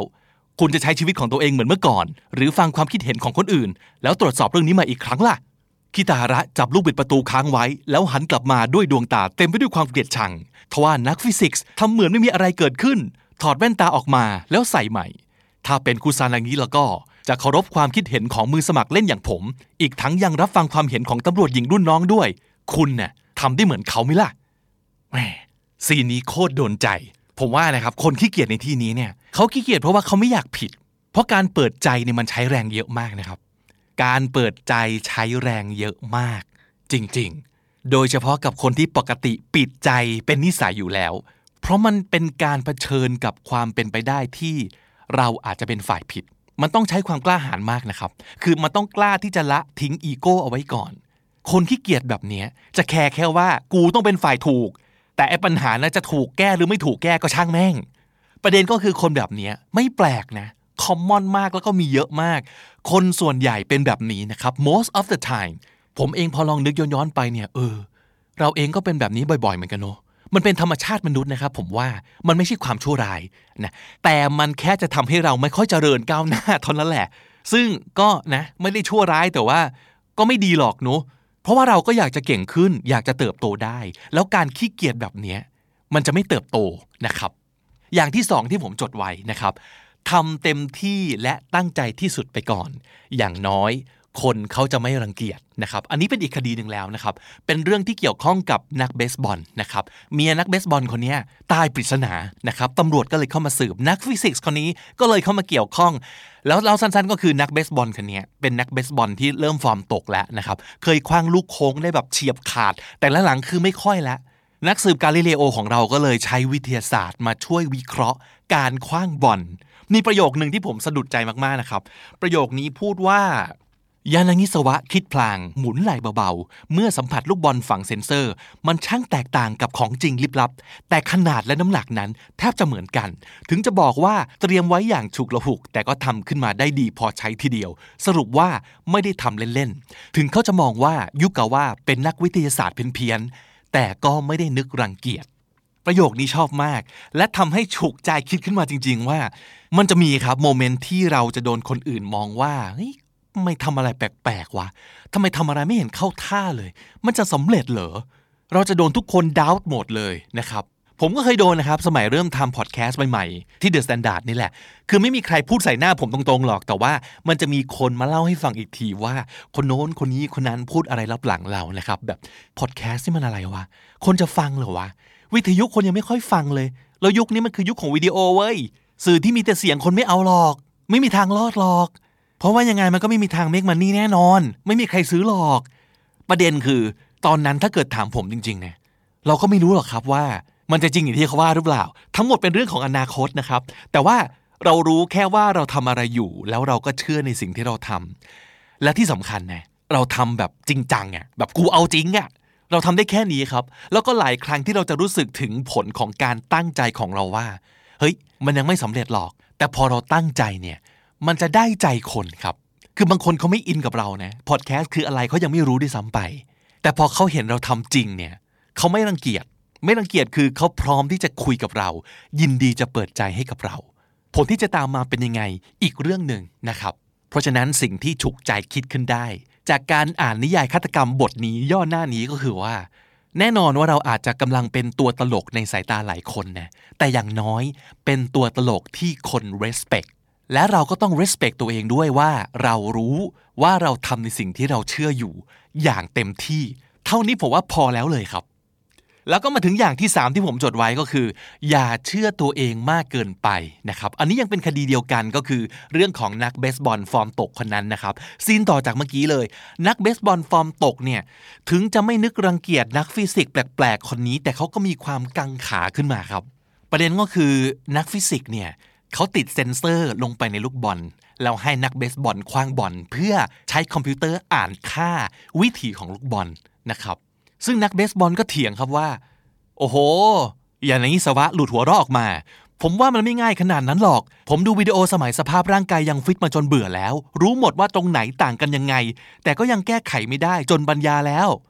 ยุกกะว่าเผยให้เห็นฟันขาวแล้วก้มหน้าเล็กน้อย ผมแค่นำเสนอทฤษฎีและวิธีเท่านั้น มันเป็นสิทธิ์ของคุณที่จะลองหรือไม่ ผมคิดว่าสัญชาตญาณของมืออาชีพ เป็นสิ่งที่คนธรรมดาไม่อาจเข้าใจ แต่ถ้าสัญชาตญาณที่มีความสำคัญ เกิดรวนขึ้นมา การเดิมพันด้วยวิธีที่มีมุมมองเป็นกลางอย่างวิทยาศาสตร์ ก็เป็นตัวช่วยตัวหนึ่ง ยานางิสวะพูดไม่ออก สัญชาตญาณกำลังเกิดรวนขึ้นมา มันเป็นเช่นนั้นจริง ๆ ประเด็นนี้ผมก็ชอบมากครับ เพราะว่ามันเป็นปัญหาหนึ่งที่พวกเราเจอตลอด สมัยเป็นดีเจจัดรายการเพลง พวกเราก็มาคุยกันอยู่เรื่อยเลยว่า เออเนอะเพลงที่คิดว่าจะฮิตชัวร์ก็แป๊กเยอะ เพลงที่รู้สึกเฉยๆแบบประมาณหนึ่งอยู่ๆก็ฮิตขึ้นมา สมัยมาทำสำนักพิมพ์ก็เหมือนกันครับ บางเล่มนึกว่าจะปังปังแน่นอน แต่ก็ประมาณว่าขายเรื่อยๆ ยอดขายไม่หวือหวา คนไม่ได้พูดถึงเยอะขนาดนั้น แต่บางเล่มนี่คือเกินคาด ไม่ได้คิดว่าจะดังก็ดัง แล้วเราก็มางงกันว่า เฮ้ยเกิดอะไรขึ้นวะทำไมมันขายดี เนี่ยเพราะคนเราเป็นสิ่งมีชีวิตที่เชื่อตัวเองมากเกินไป มันเลยทำให้เรียนรู้ครับว่า ให้ดูสิ่งที่เกิดขึ้นจริง ๆ ดีกว่า โดยยังไม่ต้องพยายามใช้สติปัญญาของตัวเองตัดสินเร็วเกินไป เพราะว่าเราจะเข้าข้างตัวเองครับ ให้เอาตัวเองออกมาก่อน นี่ก็เป็นอีกเรื่องหนึ่งของการวางอีโก้เอาไว้ก่อนนะครับ แล้วก็ลองใช้ เครื่องมือหรือว่าวิธีที่เป็นกลาง อย่างเรื่องวิทยาศาสตร์ที่มีข้อมูลล้วนๆ ไม่มีอารมณ์ ไม่มีไบแอสใด ๆ เข้าไปเกี่ยวข้อง ลองดูจาก Data ก่อน ดูจากข้อมูลก่อน แล้วค่อยเอามาประกอบการตัดสินใจก็ยังไม่สายไปนะครับ อันนี้ใช้ได้กับทุกเรื่องเลยเนาะ โดยเฉพาะอย่างยิ่งในปัจจุบันที่เรื่องของข้อมูล เรื่องของ Data เรื่องของ AI อะไรต่างๆเนี่ยมีผลมากๆต่อเรื่องของ creativity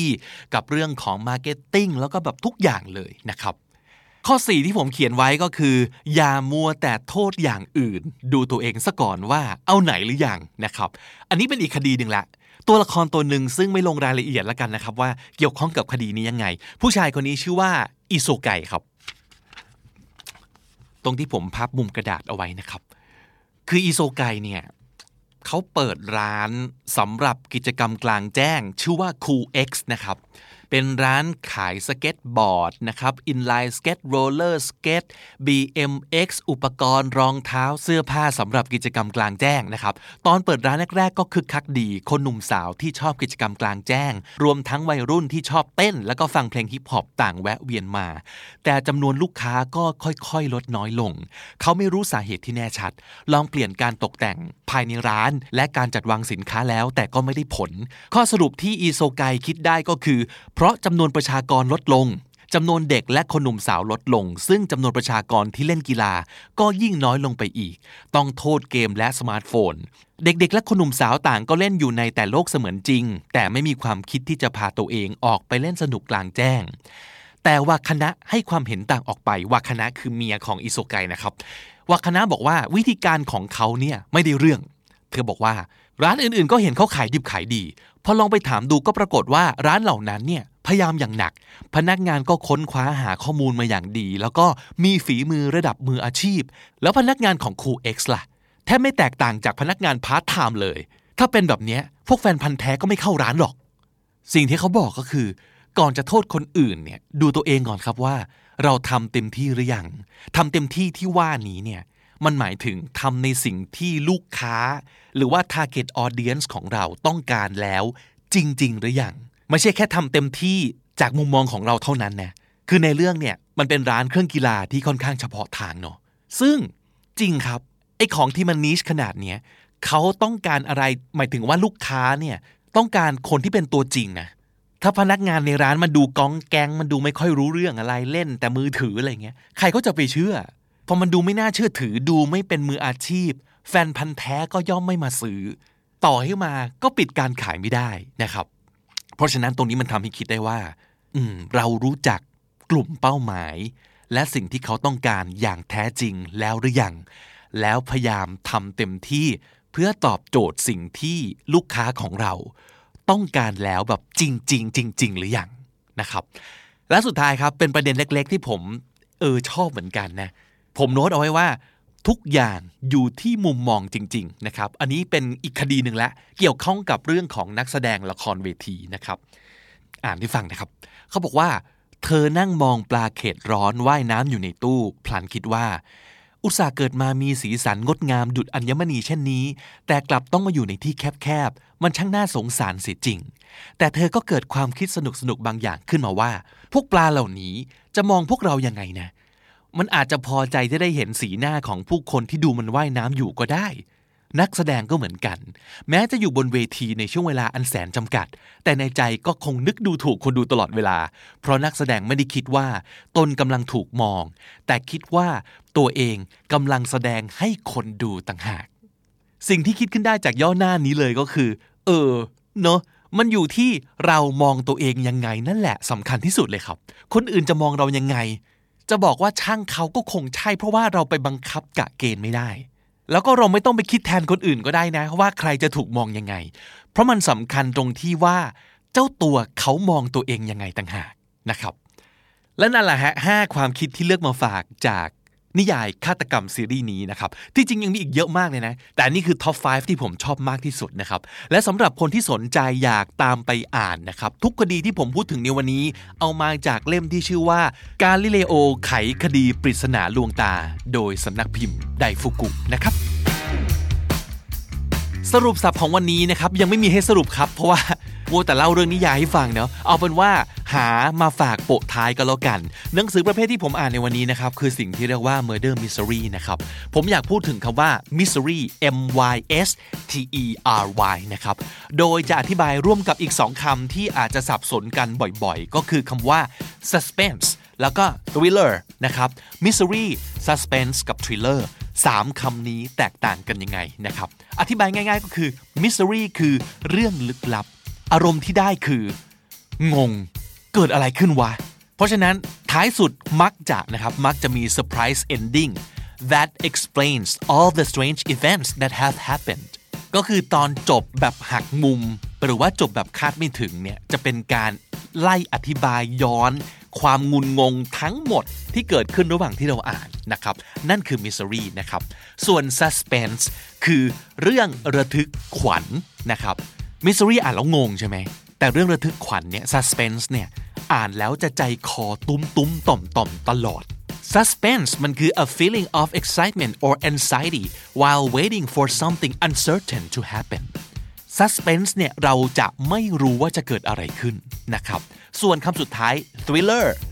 มันคือเรื่องตื่นเต้นเร้าใจเขย่าวขวัญนะครับ ความรู้สึกของ suspense มันคือตื่นเต้นในแบบลุ้นระทึก แต่เป็นการลุ้นระทึกเพราะไม่รู้จะเกิดอะไรขึ้นนะครับ แต่ thriller เนี่ยมันจะเป็นเรื่องตื่นเต้น หรือเรื่องที่น่ากลัว เขาบอกว่า thriller เนี่ยมันจะเป็นการ ไล่ล่าหรือว่าการช่วงชิง ความเหนือกว่า ระหว่างฝั่งพระเอกกับฝั่งผู้ร้ายครับอะอธิบายเปรียบเทียบอีกทีนะครับ ใน mystery เนี่ยคนอ่านจะรู้ข้อมูลต่างๆ เท่านักสืบเลยครับ เพราะฉะนั้นถ้าเกิดงงก็งงเท่านักสืบ แต่ว่าใน Suspense คนอ่านรู้ แล้วก็เห็นว่าจะเกิดอะไรขึ้นกับตัวเอก จึงเกิดการลุ้นนะครับ ไม่เหมือน mystery ที่จะได้แต่งง ส่วน thriller เนี่ยชัดๆเลยตื่นเต้นตลอดเวลากับฉากแอคชั่นต่างๆ กับฉากปะทะเชือดเฉือนกันต่างๆนะครับนั่นก็คือ 3 คำฮะ mystery suspense แล้วก็ thriller ฟังคำจำกัดความประมาณนี้แล้วพอจะนึกออกไหมครับว่า หนังหรือว่าซีรีส์ที่เราชอบ เรื่องไหนเป็นอะไรบ้าง และถ้าติดตามฟังคำนี้ดีพอดแคสต์มาตั้งแต่ episode แรก มาถึงวันนี้คุณจะได้สะสมศัพท์ไปแล้วทั้งหมดรวม 2,000 กับ 64 คำและสำนวนครับ และนั่นก็คือคำนี้ดีประจำวันนี้นะครับ episode ใหม่ของเราจะ publish ทุกวันจันทร์ถึงศุกร์ที่ The Standard co ทุกแอปที่คุณใช้ฟังพอดแคสต์ YouTube Spotify แล้วก็จุกนะครับ ผมบิ๊กบุญวันนี้ไปแล้วครับ อย่าลืมเข้ามาสะสมศัพท์กันทุกวันวันละนิด ภาษาอังกฤษจะได้แข็งแรง สวัสดีครับ The Standard Podcast, eye opening for your ears. คุณผู้ฟังครับ คุณผู้ฟังยังเป็นคุณผู้อ่านกันอยู่บ้างหรือเปล่าครับ ทุกวันนี้ อย่างผมเนี่ยสารภาพเลยว่า ตั้งแต่ออกจากวงการ Pocket Book มาเข้าวงการพอดแคสต์เนี่ย ความเปลี่ยนแปลงที่น่าสนใจครับก็คือ จริงๆ ผมมีเวลาอ่านหนังสือมากขึ้นนะเมื่อก่อนตอนทำหนังสือเนี่ยมันเป็นอาชีพของเรานะฮะเราก็จะก้มหน้าก้มตาผลิตของสำนักพิมพ์ตัวเอง จนไม่มีเวลาไปเสพของคนอื่นเลย แต่พอไม่ต้องทำเองปุ๊บเออ มันมีเวลาไปอ่านของคนอื่นเยอะขึ้นนะฮะแต่หลังๆเนี่ย คือเอางี้ตั้งแต่จัดพอดแคสต์ของตัวเอง ซึ่งเป็นรายการรายวันนี่นะฮะ อ่านหนังสือน้อยลงไปเยอะเลยอะ่ะ นี่ก็แอบกลุ้มใจอยู่ว่า มันน่าจะอ่านได้มากกว่านี้นะครับ คือโอเค แหล่งข้อมูลความรู้ของเรา มันก็แค่เปลี่ยนแหละ จากเสพหนังสือเป็นหลักนะครับ เราก็ย้ายไปเสพจากพอดแคสต์หรือว่าไปดูจาก YouTube อะไรอย่างนี้นะครับ แต่ว่า เราก็คิดถึงการอ่านหนังสืออยู่นะนะครับแล้วพอดีว่าได้ไปฟัง episode หนึ่งของ New Year New You Podcast นะฮะซึ่งก็เคยฟังมาแล้วแหละ แต่ในวันนี้เนี่ยได้ฟังอีกครั้งแล้วมันดันตรงกับปัญหาของเราในเวลานี้นะครับก็เลย เออ มันดีนะ ก็เลยอยากจะแอบเอามาเล่าต่อนะครับ ซึ่งหลายวิธีจาก New Year New You ที่บ้านเนี่ยนะก็ตรงกับบางบทความที่ผมไปค้นคว้าเพิ่มเติม มาฟังกันนะครับ น่าจะเป็นสิ่งที่ช่วยหลายคนได้เช่นเดียวกันนะฮะ วิธีที่หนึ่งทำยังไงถึงจะอ่านหนังสือให้ได้มากขึ้นนะครับ ใช้วิธี divide and conquer divide d i v i d e แปลว่าแบ่ง แปลว่าหารนะครับแบบคูณหารอย่างเงี้ยนะ conquer c o n q u e r นะครับ conquer แปลว่าเอาชนะนะครับ แบบชนะศึกสงครามอะไรอย่างนี้ มันก็คือการแบ่งแยกแล้วเข้าโจมตีนะฮะเพราะฉะนั้นมันก็คือการ ซอยนั่นเองนะครับ ซอยเข้าไปนะฮะซอยจากของก้อนใหญ่ให้กลายเป็นของก้อนเล็กนะครับ มันจะได้เอาชนะมันได้ง่ายขึ้น แทนที่จะอ่านแบบยิงยาวเป็นชั่วโมงไปเลย ซอยเป็นบล็อกเวลาสั้นๆนะครับ10 นาที 15 นาทีไม่ผิดบาปแต่ประการใดนะครับ จะซอยเป็นช่วงเวลาหรือว่าซอยเป็นจำนวนหน้าก็ได้นะ เช่น ทีละบท ทีละสองบทอย่างนี้นะฮะ เพราะฉะนั้นมันคือการ devoting a small amount of time to reading every day นะครับ15 นาทีก็อาจจะได้บทหนึ่งสองบทอะไรอย่างนี้นะครับ อย่าไปคิดเอาชนะหนังสือทั้งเล่ม แต่วันนี้เอาชนะหนังสือแค่บทเดียวก็พอ หรือว่าสองบทก็พอ อย่าไปคิดเอาชนะหนังสือทั้งเล่มนะฮะ แต่วันนี้เอาชนะแค่หนังสือหนึ่งบทก็พอ พอคิดอย่างนี้มันก็ง่ายขึ้นใช่ไหม แล้วมันก็จะรู้สึกว่าสิ่งที่เรามีอยู่เนี่ย มันจัดการได้ขึ้นมาเยอะเลยนะครับ อันนี้เหมาะกับคนสมาธิสั้นหรือว่ายุ่งเวอร์นะครับ หรือง่ายๆนะคนขี้เกียจนะครับ หรือว่าอยากอ่านแหละ แต่ว่ามันใจสาะเหลือเกิน กลัวความหนาของหนังสืออะไรอย่างนี้นะครับ อันนี้เหมาะมาก ก็ ใช้วิธีนี้นะครับสลับกับกิจกรรมหรือว่าการงานอื่นๆต่างๆ เช่นแบบอ่านหนังสือ 2 บทสลับการเล่นโซเชียลอะไรอย่างนี้เป็นต้นนะครับ หรือภายใต้หลักการเดียวกันเลยครับ read shorter books เล่มหนาๆก็อย่าไปหยิบนะครับ หนังสือเล่มบางร่างน้อยต่างๆ มันเยอะมากเลยนะครับ เวลาไปเดินร้านหนังสือเนี่ยไม่ต้องไปดูหน้าปกครับ ดูสันปกครับ เอาเล่มบางๆ ไว้ก่อนนะครับ เออ ก็อาจจะเป็นวิธีที่เวิร์กสำหรับเราก็ได้นะนะฮะ อ่าเทคนิคการอ่านแบบซอยยิบซอยย่อยอย่างนี้นะครับ divide and conquer นี้นะฮะ ขอให้ทำควบกับวิธีที่2นี้นั่นก็คือ อ่านในเวลาเดิมทุกวัน อย่างของผมเนี่ยถนัดก่อนนอนนะครับ เหมือนคนจำนวนมากเลย แต่ก็อาจจะมีบางคนที่เขาอยากจะ read first thing in the morning แบบนี้ก็ได้ คืออ่านเป็นสิ่งแรกของวันเลยนะฮะ เช่น อ่านสักบทสองบท ระหว่างจิบกาแฟแกล้มครัวซอง อย่างนี้เป็นต้นนะครับ หรือว่า second thing in the morning ก็ได้อะออกกำลังกายก่อนนะครับ แล้วพออาบน้ำแต่งตัวกินข้าวเสร็จ ค่อยอ่านหนังสือสักบทหนึ่งเป็นขนมหลังมื้อเช้าอะไรอย่างนี้ แต่ที่สำคัญคือ พยายามอ่านเวลานี้เวลาเดิมอย่างนี้ ทุกวันเป็นประจำให้เป็นนิสัยนะครับ หรือว่าจะอ่านตอนโดยสารรถไฟฟ้ามาทำงานอย่างนี้ก็ได้ก็เก๋ๆดีนะครับ อันนี้หลายคนอาจจะเคยได้ยินเทคนิคที่เรียกว่า time boxing นะครับ การจับเวลามาใส่เป็นกล่องๆ นั่นก็คือการ allocate a certain amount of time to an activity in advance and then complete the activity within that time frame ก็คือจับกิจกรรมไปใส่กล่องเวลาที่ฟิกซ์เอาไว้แล้วล่วงหน้า แล้วก็ตามไปทำกิจกรรมนั้นๆ ในเวลานั้นๆ ให้สำเร็จนั่นเองนะครับ เช่นถ้าสมมุติเกิดเราจะบอกว่าปกติเราเข้านอนเที่ยงคืนใช่ไหมฮะ เราก็ allocate ไปเลย allocate คือจัดสรรนะครับ a l l o l o c a t e allocate จัดสรรเวลาไปเลยว่า5ทุ่มครึ่งถึง5ทุ่ม55 คืออ่านหนังสือ แล้วก็พยายามทำแบบนี้ทุกวันนะครับกำหนดล่วงหน้าไปเลย แล้วทำตามนั้นให้ได้นะครับ วิธีที่ 3 ครับ take an online challenge คำสำคัญคือ online setting an intention publicly can help you stick to it publicly ก็คือให้โลกรู้กันไปเลยนะครับ บอกทุกคนโพสต์ Facebook หรือว่าทวีตออกไปนะครับ so you can stick to it stick to it stick แปลว่าติดแปลว่าแปะนะครับ stick to it stick to something ก็คือทำได้ตลอดรอดฝั่งนะครับ เขาแนะนำว่า join book clubs หรือว่า online book community อย่างเป็นต้นว่า goodreads.com นะครับ คือนอกจากจะช่วยให้เราพยายามรักษาสัญญาที่บอกทุกคนไปแล้วว่าจะอ่านประกาศกล้าวไปแล้วบนโซเชียลนะครับ แล้วเราก็ไม่อยากจะอับอายเนาะ การไปเข้าร่วมพวกบุ๊กคลับ พวกนี้มันก็ทำให้เราได้ไป แลกเปลี่ยนประสบการณ์ การอ่านกับคนอื่น ไม่ว่าจะเป็นการบุ๊กคลับแบบไปเจอกันจริง ๆ หรือว่าออนไลน์นะครับ มันก็สนุกขึ้นนะ คือต่างคนต่างไปอ่านมา แล้วก็พออ่านจบปุ๊บก็มาถกมาเมาส์กันนะครับ และสุดท้ายทั้งง่ายทั้งเด็ดบอกเลยนะครับ keep a book on you at all times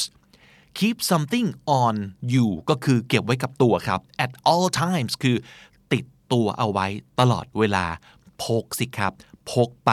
พกติดตัวเป็นอ c เซสซอรี่เก๋ๆก็ได้นะครับ ซึ่งโอเคแหละ โดยวัตถุประสงค์หลักเนี่ย อาจจะเอาไว้แค่ถ่ายลง Instagram โดยจัดวางกับแก้วกาแฟและเค้กหนึ่งชิ้นเก๋ๆชิคๆอย่างนี้เป็นต้นก็ยังดีนะฮะ พกไว้เหอะนะครับ เลือกเล่มที่เราอยากอ่านครับ แนะนำว่าสักสองเล่ม สองเล่มสองอารมณ์สองเล่มสองขนาด หนาเล่มบางเล่มอย่างนี้ก็ได้นะฮะ แล้วก็หมั่นควักขึ้นมารูปๆคลำๆบ่อยๆครับ แทนการหยิบมือถือขึ้นมาถ่ายโซเชียลนะฮะ ให้หยิบหนังสือบ้างนะครับ วางมือถือบ้าง แล้วก็หยิบขึ้นมาแบบนี้ให้เป็นนิสัย พกให้เป็นนิสัยครับ แล้วมันก็จะกลายเป็นความเก๋นะฮะ เดี๋ยวมันก็จะอ่านเยอะขึ้นได้เองนั่นแหละนะครับ โอเค ก่อนจะลากันไปในวันนี้นะครับ อีกอย่างหนึ่งที่เหมือนจะเกี่ยวๆ แล้วก็อยากจะเอามาฝากกันก็คือ วันก่อนพูดถึงสำนวน read people จำได้ไหมครับ ที่แปลว่าอ่านคน แปลว่าดูคนออกอะไรอย่างนี้ แล้วก็นึกขึ้นมาได้ว่า จริง ๆ มันมีสำนวน read read อีกหลายอันที่น่าสนใจ ก็เลยจะเอามาเล่านะครับ อันแรกฮะคล้าย ๆคำว่า read people เลยคือ read the room room คือห้อง อ่านห้องคือยังไง ก็คือให้ดูมวลบรรยากาศของสถานการณ์ หรือสถานที่นั้นๆว่า เขากำลังอารมณ์ไหนกันอยู่ และเราควรหรือไม่ควรทำตัวยังไงหรือว่าพูดอะไรยังไง อันนี้ได้ยินเขาใช้เป็นประโยคคำสั่งกันบ่อยนะฮะเช่น สมมติเพื่อนเราชื่ออีเจมส์นะครับกำลังเดือดกับการเมืองมาก พอมาถึงก็ใส่เลยนะฮะ โอ้โห เผ็ดร้อนเบอร์สุด ในขณะที่ทุกคนเนี่ยกำลังเคร่งเครียด อยู่กับการวิเคราะห์จอข่าวดาราเตียงหักอยู่ อะไรอย่างนี้เป็นต้น เราก็อาจจะแบบ hey read the room dude no one here is interested in talking politics right now เฮ้ยดูก่อน ดูสมั่งว่าคนอื่นเขากำลังทำอะไรเขากำลังอะไรยังไงกันอยู่นะฮะ อันนี้ก็เอาไว้กล่าวกับเพื่อนที่ ต่อมกาลเทศะบกพร่องนะครับ อีก read หนึ่งที่เราควรหัดอ่านกันก็คือ read between the lines read between the lines ก็คืออ่านระหว่างบรรทัด อันนี้มันหมายถึงความสามารถในการใช้ทักษะในการแปลความในบางอย่าง เพื่อเข้าใจถึงความหมายที่แอบซ่อนอยู่นะครับ read between the lines ก็คือ อย่าแค่แปลความตามตัวอักษรหรือว่าสิ่งที่ตาเห็นนั่นเองนะครับ read ต่อไปคือ read my lips อ่านปากของฉันก็คือดูปากนะฮะ แปลว่า listen carefully and listen closely to what I'm going to say because I'm going to be very clear ก็คือดูปากนะฮะ จะพูดหนเดียว พูดชัดๆนะฮะ ก็คือ ให้ตั้งใจฟังแล้วก็จงเข้าใจซะนะครับ read my lips no way หรือว่า read my lips I can't I want to but I can't นะครับ อีกหนึ่งรีที่น่าสนใจนะครับ มองเผินๆมันเหมือนอ่านหนังสือนะ เพราะว่ามันมีคำว่าหนังสืออยู่ด้วยครับ แต่ที่จริงไม่ใช่การอ่านหนังสือเลย มันคือการอ่านคนอีกแล้วนะครับ นั่นก็คือสำนวนว่า read someone like a book read someone like a book ถ้าเกิดเราสามารถอ่านใครได้ยังก็อ่านหนังสือนั่นก็คือ เรารู้จักคนคนนี้ดีมาก อ่านออกหมดว่าทำหน้าอย่างนี้กิริยาท่าทางทำมือทำไม้อย่างนี้ แสดงว่ากำลังคิดกำลังรู้สึกยังไงอะไรอย่างนี้นะครับ สมมติเห็นหน้าเพื่อนแล้วเราก็รู้เลยว่าแน่ทำหน้าอย่างนี้กำลังมีดราม่ากอดตัวอยู่แง่แง่นะครับ ก็เลยถามว่าอะมีเรื่องอะไรอย่างไงแล้วเพื่อนก็ตอบว่า เปล่าไม่มีอะไรแล้วก็ oh come on I can read you like a book I can tell something's wrong something's bothering you what is it tell me บอกมาเลยเรื่องอะไรนะครับ I can read you like a book สรุปสับที่เอามาฝากกันในวันนี้นะครับ มีทั้งหมด 7คำและสำนวนมาทวนกันอีกสักรอบหนึ่งพร้อมกับออกเสียงไปด้วยกันนะครับ divide and conquer divide and conquer แบ่งเป้าหมายใหญ่ให้กลายเป็นเป้าเล็ก แล้วจัดการไปทีละส่วน allocate allocate จัดสรร stick to it stick to it ทำได้ตลอดรอดฝั่ง read the room read the room อ่านสถานการณ์ read between the lines read between the lines อ่านความในที่ซ่อนไว้ read my lips read my lips อ่านปากของฉันนะ I can read you like a book I can read you like a book ฉันอ่านเธอออกน่ะ อ้าปากก็เห็นลิ้นไก่ละ และถ้าติดตามฟังคำนี้ดีพอดแคสต์มาตั้งแต่ episode แรก มาถึงวันนี้คุณจะได้สะสมศัพท์ไปแล้วทั้งหมด รวม 1,300 คำและสำนวนครับ และนั่นก็คือคำนี้ดีประจำวันนี้นะครับ episode ใหม่ของเราจะ publish ทุกวันจันทร์ถึงศุกร์ที่ thestandard.co ทุกแอปที่คุณใช้ฟังพอดแคสต์ YouTube และ Spotify ครับ ผมบิ๊กบูลครับ วันนี้ไปแล้วนะฮะ อย่าลืมเข้ามาสะสมศัพท์กันทุกวันวันละนิด ภาษาอังกฤษจะได้แข็งแรง สวัสดีครับ The Standard Podcast, eye opening for your ears.